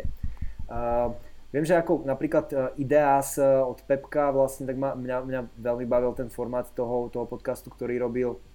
Uh, uh, potom, uh, potom napríklad uh, práve tie gastronomické, tak, uh, uh, tak výborný, výborný podcast má uh, Lukáš Hejlík, uh, ktorého som ja mal teraz nedávno okay. ako hostia. A on práve to robí ako s tými majiteľmi reštaurácií, barov, kaviarní a podobné. Je to tiež zaujímavý mm-hmm. hľad do tej gastronómie lokálnej. Takže ten, ale inak samozrejme ako keď počúvam podcasty, tak z deväťdesiat percent americké. OK, OK. A počúvaš cez čo? Cez Spotify alebo iTunes? Uh, dlho som počúval iTunes čisto a teraz uh, viac menej uh, trošku, ma, uh, trošku som prešiel na Spotify z jedného dôvodu, že ho mám prepojené s viacerými devices, uh, napríklad s Alexou, mm-hmm. uh, ktorú, ktorú mám v kúpeľni a uh, takže, takže vlastne ten podcast môžem počúvať na, na uh, jednak aj playlisty si robím, uh, ukladám si to a uh, tým, že Spotify používam aj, aj na hudbu, tak, tak mi začalo byť trošku bližšie Spotify. Ale uh, priznám sa, aj. že nemám to vyhradené. Uh, počúvam aj aj, čo je divné trošku. OK. Uh, počúvaš aj také, že spravodajské podcasty? Lebo u nás to strašne fičí, že to je úplne maximum, čo sa na Slovensku počúva. No vlastne moja jediné, jediné také ako hlavné spojenie mňa so Slovenskom, tak, tak ja si uh, uh, newsfilter denníka N, ten si dám každé ráno. Mm-hmm. Uh, práve na tej Alexe, že vlastne si dám ten daily briefing, uh, tam mám uh, denník N, mám tam denník SME, pripočúvam ale o niečo menej sa musím priznať a, a mám tam ešte en pé er News, takže ako svetové news. A mm-hmm. uh, potom sa snažím vôbec neriešiť ako keby ten, ten bežný svet alebo politiku a všetko toto, pretože som si uvedomil, že keď, keď boli také obdobia, kedy som fakt ako hlavne slovenskú politiku veľmi sledoval, uh, pred nejakým obdobím skrz Kočnera a všetkých tých vecí, tak som zistil, mm-hmm. že, že mi to fakt, ako by som to povedal slušne, no proste mi, mi, to, mi to dojebáva hlavu. Že, mm-hmm. že vlastne nad tým rozmýšľam, viem, že nemám rád veci, ktoré nedokážem nejak ovplyvniť. Vieš, že, a tam, mm-hmm. tam som cítil strašnú beznádej, vedel som, že nemôžem ja reálne preto nič zásadné spraviť. A takže snažím sa aj celkovo politiku, ale aj to dianie napríklad, čo sa týka korony. To sa mi udialo aj teraz. Na začiatku toho lockdownu, tak každý deň som sa snažil vypočuť si správy, čo sa deje, aké sú, aké sú novinky, ako, ako sa to posúva. A my sme si s Ivon potom uvedomili, že nás to strašne ubíja, že proste ten večer, no jasné, radšej si dám jasné. niečo úplne iné, mimo tohto sveta, mimo uh, niečo inšpiratívne, niečo, niečo, čo ma dostane fakt do iného, uh, iného stavu rozmýšľania versus čo mi dá, že, že nemocnica nejaká prijala, má, má nejakú takú, takýto a takýto problém. O tých mm-hmm. veciach chcem vedieť, ale väčšinou sa k ním aj tak dostanem v priebehu dňa cez nejakých ľudí na social. Jasné, jasné. Takže uh, proaktívne sa snažím vlastne ako správy až tak, až tak úplne nečítať. Ale je to zaujímavý to... fenomén, by the way, že, že nemyslím si, že je veľa krajín, dokonca ani v Amerike nemyslím si, že, ako, že news podcasty by boli až, tak, uh, až, ta, až takú penetráciu, ako napríklad čeká, na, teda ako na Slovensku hlavne. Mm, to je zaujímavé inak. Ale ono podľa mňa je to tým, že tu sú stále podcasty, je, dovolím si tvrdiť, že bratislavská vec, mm-hmm. že to mm-hmm. akože ak zajdeš za Trnavu, tak je to úplne že rarita, že niekto aktívne počúva podcasty a preto sú to tie médiá, ktoré ľudia aj z tých väčších miest proste konzumujú bežne, takže... Ako viem o jednotkách poslucháčov, viem o jednotkách poslucháčov, ktorí ako no. uh, sú moji fanúškovia, či Bystrica zvolen, alebo práve Mikuláš a to okolie Orava a tak, takže ako uh, počúvajú aj tí ľudia podcasty, není to úplne... Jasné, jasné, ale že je to minorita úplne. Ale, ale asi, asi, asi je to oveľa menšie číslo, než uh, ako vo všeobecnosti, než je to presne na tom západnom Slovensku. A to si myslím, že sa týka aj Prahy a Brna, že tiež to není úplne ako mm-hmm. fenomén celočeský. No hej, hej. My sme, ešte to som chcel, že na, to, na tie správy, že my sme toto presne riešili tiež, lebo každý deň, a hlavne Monika to proste čítala všade, že korona, koľko nakazených a neviem čo a, a aké sú príznaky, vieš, keď sa to ešte len zisťovalo, že čo všetko za tým môže byť a nebolo to dobré, vieš, že úplne to vplývalo na náladu a, a tak sme si to potom, že zakázali normálne sledovať. To isté, presne. A, a teraz, teraz už je to v pohode, vieš, teraz keď sú dva nula päť, tak si povieš, že, a už je to ale štandard, že tá, tie informácie sa proste tak nasýtili, že prestali byť hodnotné pre ľudí, že už to, už to ľudia ani si nepripúšťajú. Je to tak, ako samozrejme to sledujem z toho hľadiska mňa ako podnikateľa, takže čo sa týka mm-hmm. nejakej podpory biznisov alebo nejakých ako týchto vecí, uh, z uvoľňovania, čo máme robiť, čo, čo, čo už, pretože ako tu to bolo tiež trošku chaos, ako sa tie veci, mm-hmm. uh, vláda jeden deň niečo schválila, na druhý deň to, uh, to poprela, zakázala a podobne, takže Takže tiež tam bol trošku miestami organizovaný chaos a bolo ťažké sa v tom zorientovať, ale, ale máš pravdu, ako ono to, e, ty jednoducho ako náhle nasávaš tie negatívne správy. Aj, ja si napríklad neviem predstaviť, že e, vieš, že, e, keď, e, keď som doma alebo keď som, keď som kdekoľvek ako e, u nás na Liptove alebo niekde, e, že, že ľudia majú pravidelne zapnutú telku, že proste večer majú zapnutú telku a tie večerné správy sú úplne štandardné, mm-hmm. hlavne starší ľudia. Pozerajú, ja neviem, krimi, kriminoviny. To je proste negatívna to, to správa ja za negatívnu si zakázal správu, pozerať je, už pred rokmi, rokmi. To je, to je tak strašné, že ty vlastne v ten moment, kedy áno, dozvedieť sa niečo o svete, ale čo mi dá to, že vidím, že ten a ten človek zavraždil pätnásť ľudí alebo, alebo mm-hmm. dobodal svoju manželku a potom okradol dôchodkyňu, no absolútne ničo ma to neposunie. Je to hrozné. A, a verím, že na tých ľudí uh, to musí vplývať strašne. Fakt, mm-hmm. fakt strašne. Z dlhodobého hľadiska je to hrozné. My sme tu mali pár dní zapnutú té á tri, keď presne jak tá korona začínala a to bolo, že non-stop celý deň o tom istom, o negatívnych veciach a proste musíš si zakázať telku. Filtrovať to nejak, proste vedieť, hej, ako hej. všetko mať, mať nejaký správny filter nastavený. No. Vráťme sa ešte k tomu obsahu tvojmu. Ako vnímaš, že monetizáciu? Viem, že ty si naskočil aj na Patreon.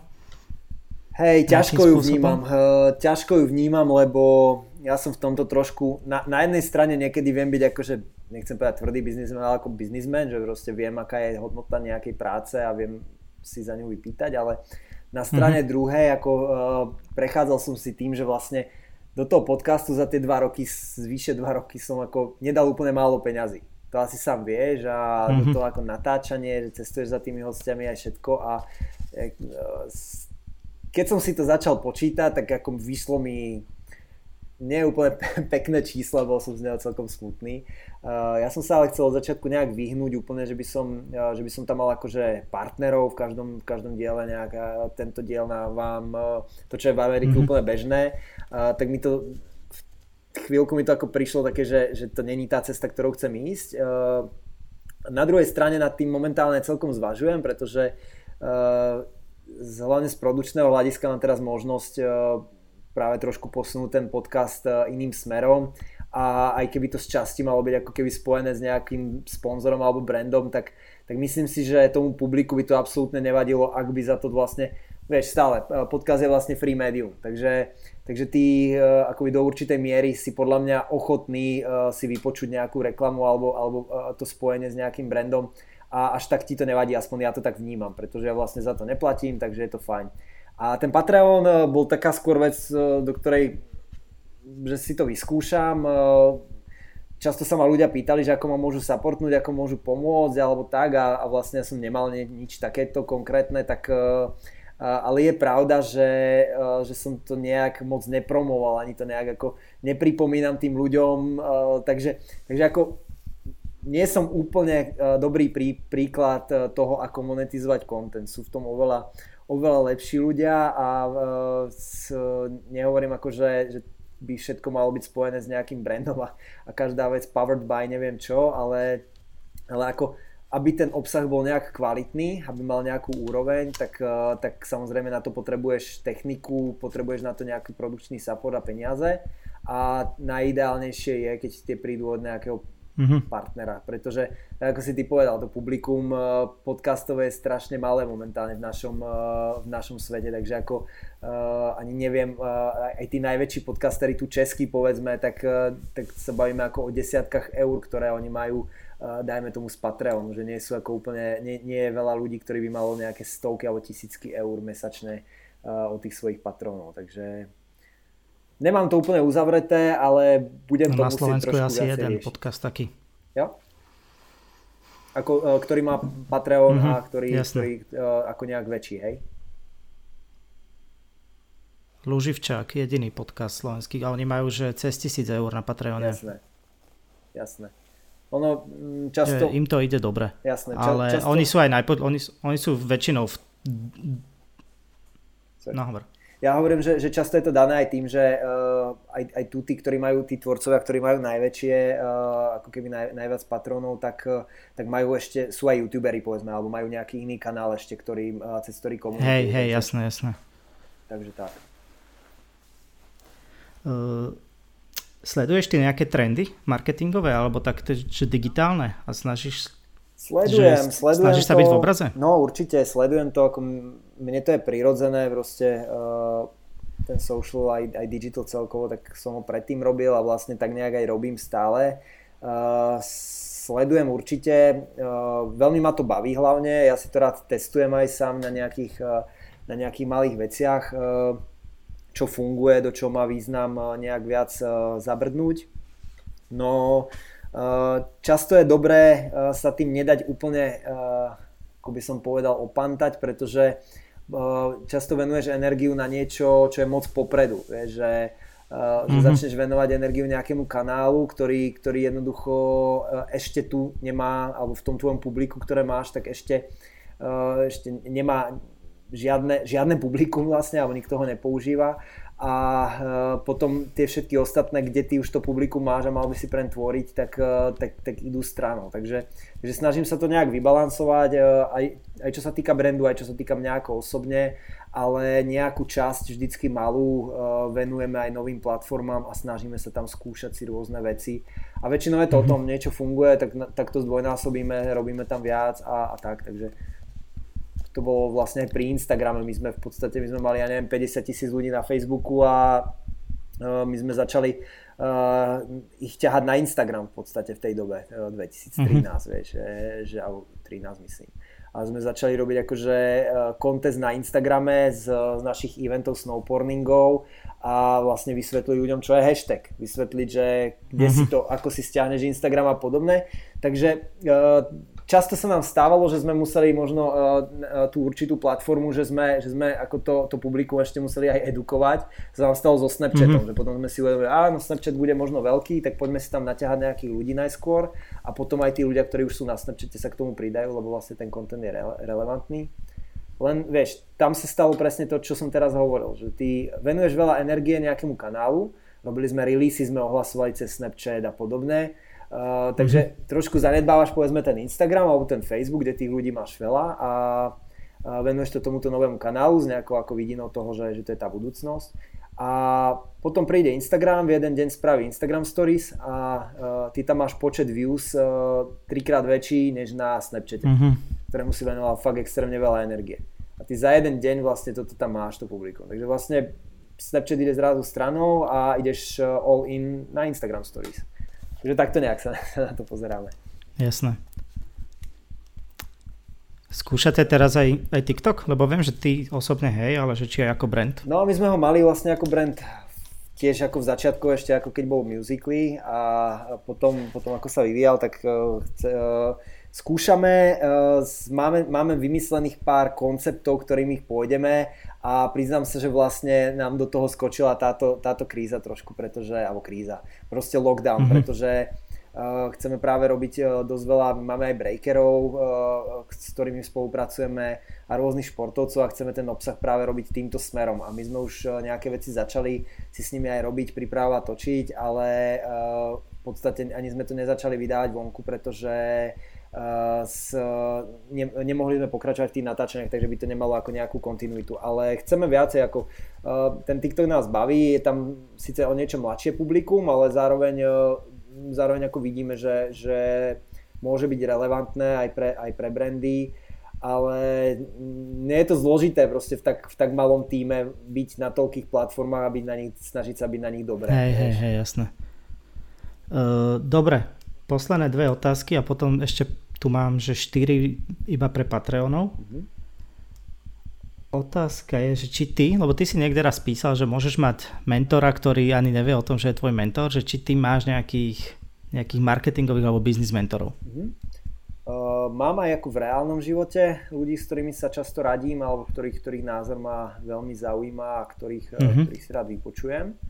ktorých si cením za to, čo dokázali, takže mám to šťastie, že, že ich mám na dosah a že, že sa dokážem s nimi stretnúť a, a mať na určité témy ako ich k dispozícii a že si navzájom pomáhame. A čo sa týka ako tých virtuálnych mentorov, čiže hlavne z kníh alebo z ich rozhovorov, tak mám takých niekoľko. To sú ľudia, ktorí, ale tiež to není, že, že jeden človek, ktorého proste mám. Je pár ľudí, ktorých mám dlhodobo, to je napríklad Gary Vaynerchuk, ktorého fakt ako mm-hmm. mám strašne rád, cením. Uh, to je Seth Godin, povedzme, to je, to je človek, ktorý proste úplne je inde a, a, a je, je úplne top.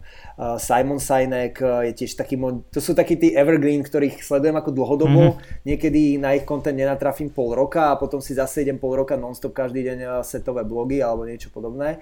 A, mm-hmm. a potom mám takých, ktorí, ktorých cením za určitú vec, alebo že, že začnem sa zaujímať o určitú vec, tak zistím, že kto v tom bol najlepší, alebo kto v tom je úplne dobrý a snažím sa uh, si jeho, jeho alebo ju nejak naštudovať. A to je napríklad ten Larry King, hej, že proste hej, hej, uh, ja, sa, ja sa do toho zaseknem a ja, ja až to je občas posadnutosť, že uh, či prečítam dve knihy, vypočujem si čo najviac ako rozhovorov s ním, rozhovorov, ktoré robil on. Uh, to bol ten Carl Fassman teraz nedávno, ktorý, ktorý proste ma úplne uh, strašne fascinuje ako, ako človek. A že je to v nejakej danej veci, že, ktorej sa chcem ja niekam posunúť a chcem, uh, chcem zistiť, že čo znamená perfection v tej, v tej oblasti, tak uh, zistím si, mm-hmm. že kto je pre mňa symbolom perfection a uh, toho človeka ako keby trošku študujem. Ako, rád by som to robil ešte intenzívnejšie, že fakt uh, sú ľudia, ktorí si to fakt vedia ešte naštudovať ešte lepšie. Ale zase potom ono to často späť k tomu, že ty nechcené tých ľudí kopíruješ a to tiež nechcem. Takže ja si z toho väčšinou zoberiem mm-hmm. to svoje a si to pretvorím do toho sveta a tak a, a, a, a dám im samozrejme za to kredit. Takže. Jo, jasne. V marketingu, no v marketingu asi, ako som povedal, ten Seth Godin, uh, uh, Gary, uh, Gary V uh, a, a Simon Sinek sú takí ako takí moji all-time favorites. Ja rozumiem. Uh, máš ty nejaký svoj ultimátny životný cieľ alebo, alebo aj kariérny? Že kedy si povieš, že už je dobré? Už je dobré si asi môžem povedať teraz. Proste mám strechu nad hlavou, mám super rodinu, sme zdraví, mám, mám vlastne všetko, čo k životu potrebujem. Uh, čo sa týka ako niečoho, že, že už je dobré a už nemusím robiť, tak to neviem, či sa mi niekedy stane, ako uh, mm-hmm. never not working je môj obľúbený hashtag a, a mňa, m, pre mňa, nech to neznie ako klišé, ale pre mňa je práca hobby a uh, neviem si, pre mňa nie je hobby ležanie uh, a pozeranie do blba alebo pozeranie Netflixu, to, to pre mňa nie je hobby, pre mňa je hobby uh, mm-hmm. vymýšľanie uh, niečoho, nejakých aktivít, nejakých projektov. A ja to, ja to proste mám rád, mňa to napĺňa. A to, že to má aj nás následne nejaký ako efekt biznisový, tak to je, to je väčšinou tá pridaná hodnota. Myslím si, že taký ultimátny môj cieľ je, tiež nechcem aby znieť nejak klišé, ale, ale proste mať, mať strašne vybalansovaný život mm-hmm. z hľadiska toho, že všetko, čo potrebujem. Ja som vždy tak chcel, že, že priniesť dieťa do sveta, že uh, kedy, uh, kedy si v podstate už môžem povedať, že už je dobre, že, že mu môžem mm-hmm. dopriať všetko v úvodzovkách, na čo si zmyslí, že jasné, keby to bol sprátek rozmaznaný ako Lamborghini, tak asi na to nemám, ale, ale z hľadiska toho ako dobrého životného štandardu, uh, keď chcem cestovať, tak cestujem, keď uh, chcem jesť v nejakej reštaurácii, tak jem. Keď chcem si niečo kúpiť akože hmotné, tak si to teoreticky kúpim. A myslím, že to je tá sloboda, ktorá je často viac než, než to vlastnenie, pretože ja v podstate míňam úplne minimum peňazí mesačne. Ak míňam, tak je to presne cestovanie, jedlo. Uh, nejak veci si nekupujem a je, je strašne málo vecí, na ktoré ako míňam prachy, takže uh, je dobré ale vedieť, že teoreticky by som mohol. A myslím si, že to, to sa v určitom mm-hmm, momente jasné. stal taký, taký prepínačka v mojej hlave.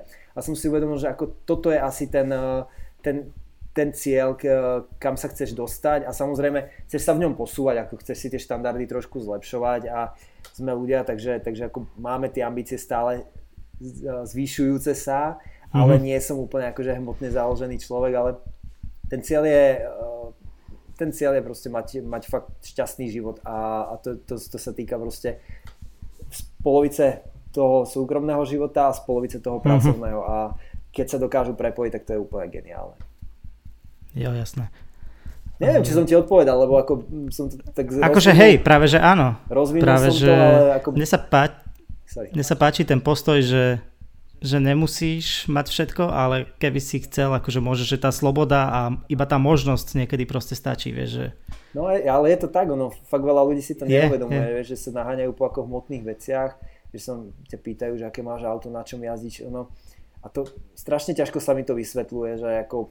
Uh, pre mňa je auto pracovný nástroj a ja potrebujem len auto, aby bolo mm. bezpečné a že mne vlastne jedno mňa aj keby, keby stalo tritisíc korún alebo päťstotisíc eur, že je mi to vlastne jedno, len nech, nemám k tomu taký vzťah, ako by som možno mohol mať, mm. ale uh, že je to pre mňa ten nástroj, ktorý ma len bezpečne musí previesť z bodu A do bodu B, mňa aj celú moju rodinu. A to je pre mňa základ a že nie je to nejaký akože status symbol alebo niečo obdobné, ja som rád, že to tak mám. No, takže. Dobre, spýtam sa to, čo sa ty pýtaš v rozhovoroch. Už sa mi teraz začalo stávať, ja si úplne na seba šiem takú, takú búdu. Hej, hej, všívam, všívam, ale nie, ale nie je to tá otázka. Nie je to tá otázka, ktorú sa ťa pýtali v posledných rozhovoroch, ale je to, že keby ti Mark Zuckerberg dal možnosť napísať status, ktorý uvidí každý z užívateľov Facebooku, tak čo by si napísal? Na väčšinu otázok, ktoré kladiem, tak... tak aj nad nimi rozmýšľam, že čo by som tam dal ako ja a tu sa priznám, že, že som úplne na tým, ne, že nemám to úplne nadefinované, ale mm-hmm. určite by som, určite by to bolo niečo pozitívne, pretože myslím si, že ľudia, ako sme aj vraveli, sú konfrontovaní so strašne veľa negatívnymi vecami a mm-hmm. naformulovať by som, asi by mi chvíľku trvalo to naformulovať, pretože to je to moje obľúbené od Marka Twaina, že prepáč, že ti píšem dlhý list, ale nemal som čas napísať ti krátky. Takže ako tie, tie krátke okay. myšlienky musia byť dobre naformulované, ale uh, asi by som uh, tým ľuďom povedal uh, proste uh, buď ďačný za to, čo máš, uh, pozeraj sa na, na veci z dvoch uhlov, z, z rôznych uhlov pohľadu a, a rob všetko preto, aby si bol šťastný. To je asi tak, cool. taký, ako, taký message, ktorý by som chcel, aby ľudia okolo mali a už každý si to podľa mňa prisvojí uh, do toho svojho, lebo ako stále hovorím, že keby ľudia boli šťastní napríklad v práci, keby viac ľudí na svete bolo šťastný v práci, tak ten svet je oveľa, oveľa krajší. Menej zmrdov na svete, menej zla, pretože mm-hmm. ľudia sú frustrovaní a často si to robia sami. Takže, tak. Jo, jasné. Dobre, a posledná otázka, prejdeme k tým patreonským, je, či bude niekedy ešte nejaký track Dramatics? Myslím si, že nie. Ne, okay. Tiež si to nedokážem odprisahať. E, dokonca ako mne sa stalo taká vec, že asi pred tromi rokmi som mal napísaných niekoľko trackov, ktoré som, jednoducho mm-hmm. som mi drblo v hlave a som, som začal písať, začalo mi to úplne strašne chýbať a mám dokonca ako jeden, ktorý, ktorý som ako teraz nedávno som si ho ešte išiel ako v hlave a som si povedal, že normálne, že, že by som to fakt mohol nahrať, že by to bolo celkom vtipné. Okay. Uh, Dramatics bola dobrá etapa života, bola to, bolo to uh, zoskupenie zaujímavých ľudí, ale aj v zaujímavom čase. Takže mm-hmm. uh, myslím si, že aj to bolo pre, pre to všetko uh, dôležité, že, že vlastne ten konkrétny čas, v ktorom sme to všetko robili a v ktorom sme sa stretli. Uh, momentálne všetci tí štyria ľudia, ktorí boli Dramatics, sú úplne in, v iných svetoch, akože tak nejak mm-hmm. prepojených z časti, ale ale iných aj mindsetoch, aj všetkom a keby momentálne hľadáme, vlastne tam by sa jednalo asi ako o mňa a Radikála, tak keby hľadáme my momentálne nejak, nejaké témy a, a formy, ktorými by sme sa chceli vyjadriť tou hudbou, tak nájsť ten kompromis by bolo, keď to tak diplomaticky poviem, akože extrémne ťažké versus povedzme v roku dvetisíc jedenásť, kedy sme mm-hmm. veľmi podobnú hudbu počúvali, veľmi podobné veci Uh, cenili a, a, a išli si, tak uh, kde teraz to je o dosť iné a nemyslím si, že by sme tú formu vyjadrenia dokázali momentálne nájsť, ak to takto poviem komplikovane. Ale okay. ko, ja neviem, ja, uh, je, nemyslím si, že sa to stane, ale, ale vidíš, aj Maduár mal comeback, káva úplne veľkolepý. Maduár, neviem, či si mm-hmm. zachytil tie, tie live streamy, ja, jasné, ale jasné, to je, jasné. To je zo všetkých live streamov, ktoré som kedy v živote videl, tak, tak toto bol pre mňa úplný vrchol live streamov a e, dokázal mi to tak zlepšiť náladu, že si to teraz hneď ako skončíme, pustím znova.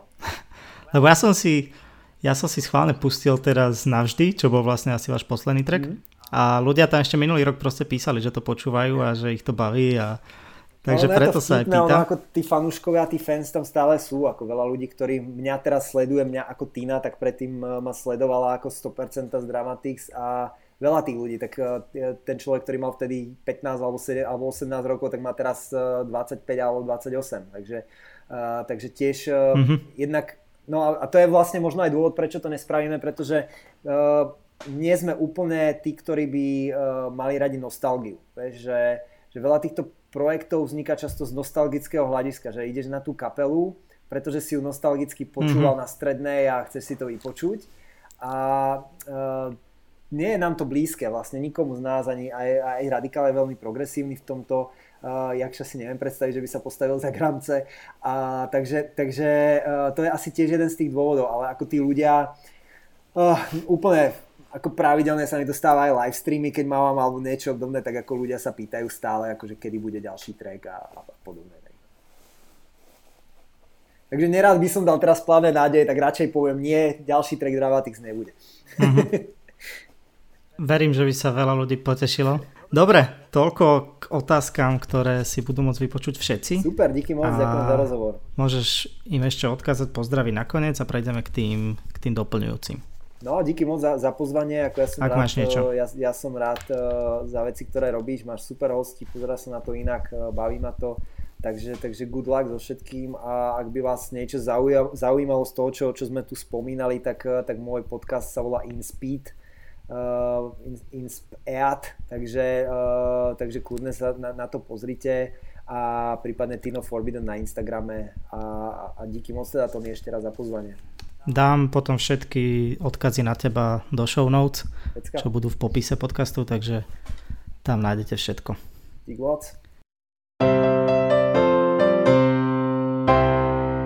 Takže toľko najnovší rozhovor s Tinom Hrnčiarom. Verím, že ste spoznali nejaký ďalší zaujímavý príbeh, ďalšiu zaujímavú osobnosť, ktorú sa oplatí sledovať. Ak vás zaujíma niečo z Tinovej práce, tak v popise podcastu nájdete link na notes k tomuto rozhovoru, kde sú všetky dôležité odkazy na Tinovú prácu a na jeho social media profily. Ako ste určite pochopili z konca tohto rozhovoru, tak po tej oficiálnej časti ešte nasledovala séria otázok, ktoré sú ale určené pre ľudí, ktorí ma podporujú na Patreone. Ide o ľudí, ktorých ja považujem za vé í pé poslucháčov, vé í pé konzumentov môjho obsahu, snažím sa im dávať najväčšiu hodnotu. Dovolím si povedať, že na ich názore, na moju tvorbu bude záležať určite najviac. Budem rád, ak sa vy stanete súčasťou takéto komunity, ak vás baví môj obsah, možno už nejako dlhšie, dlhšie ho sledujete, dlhšie si púšťate podcasty.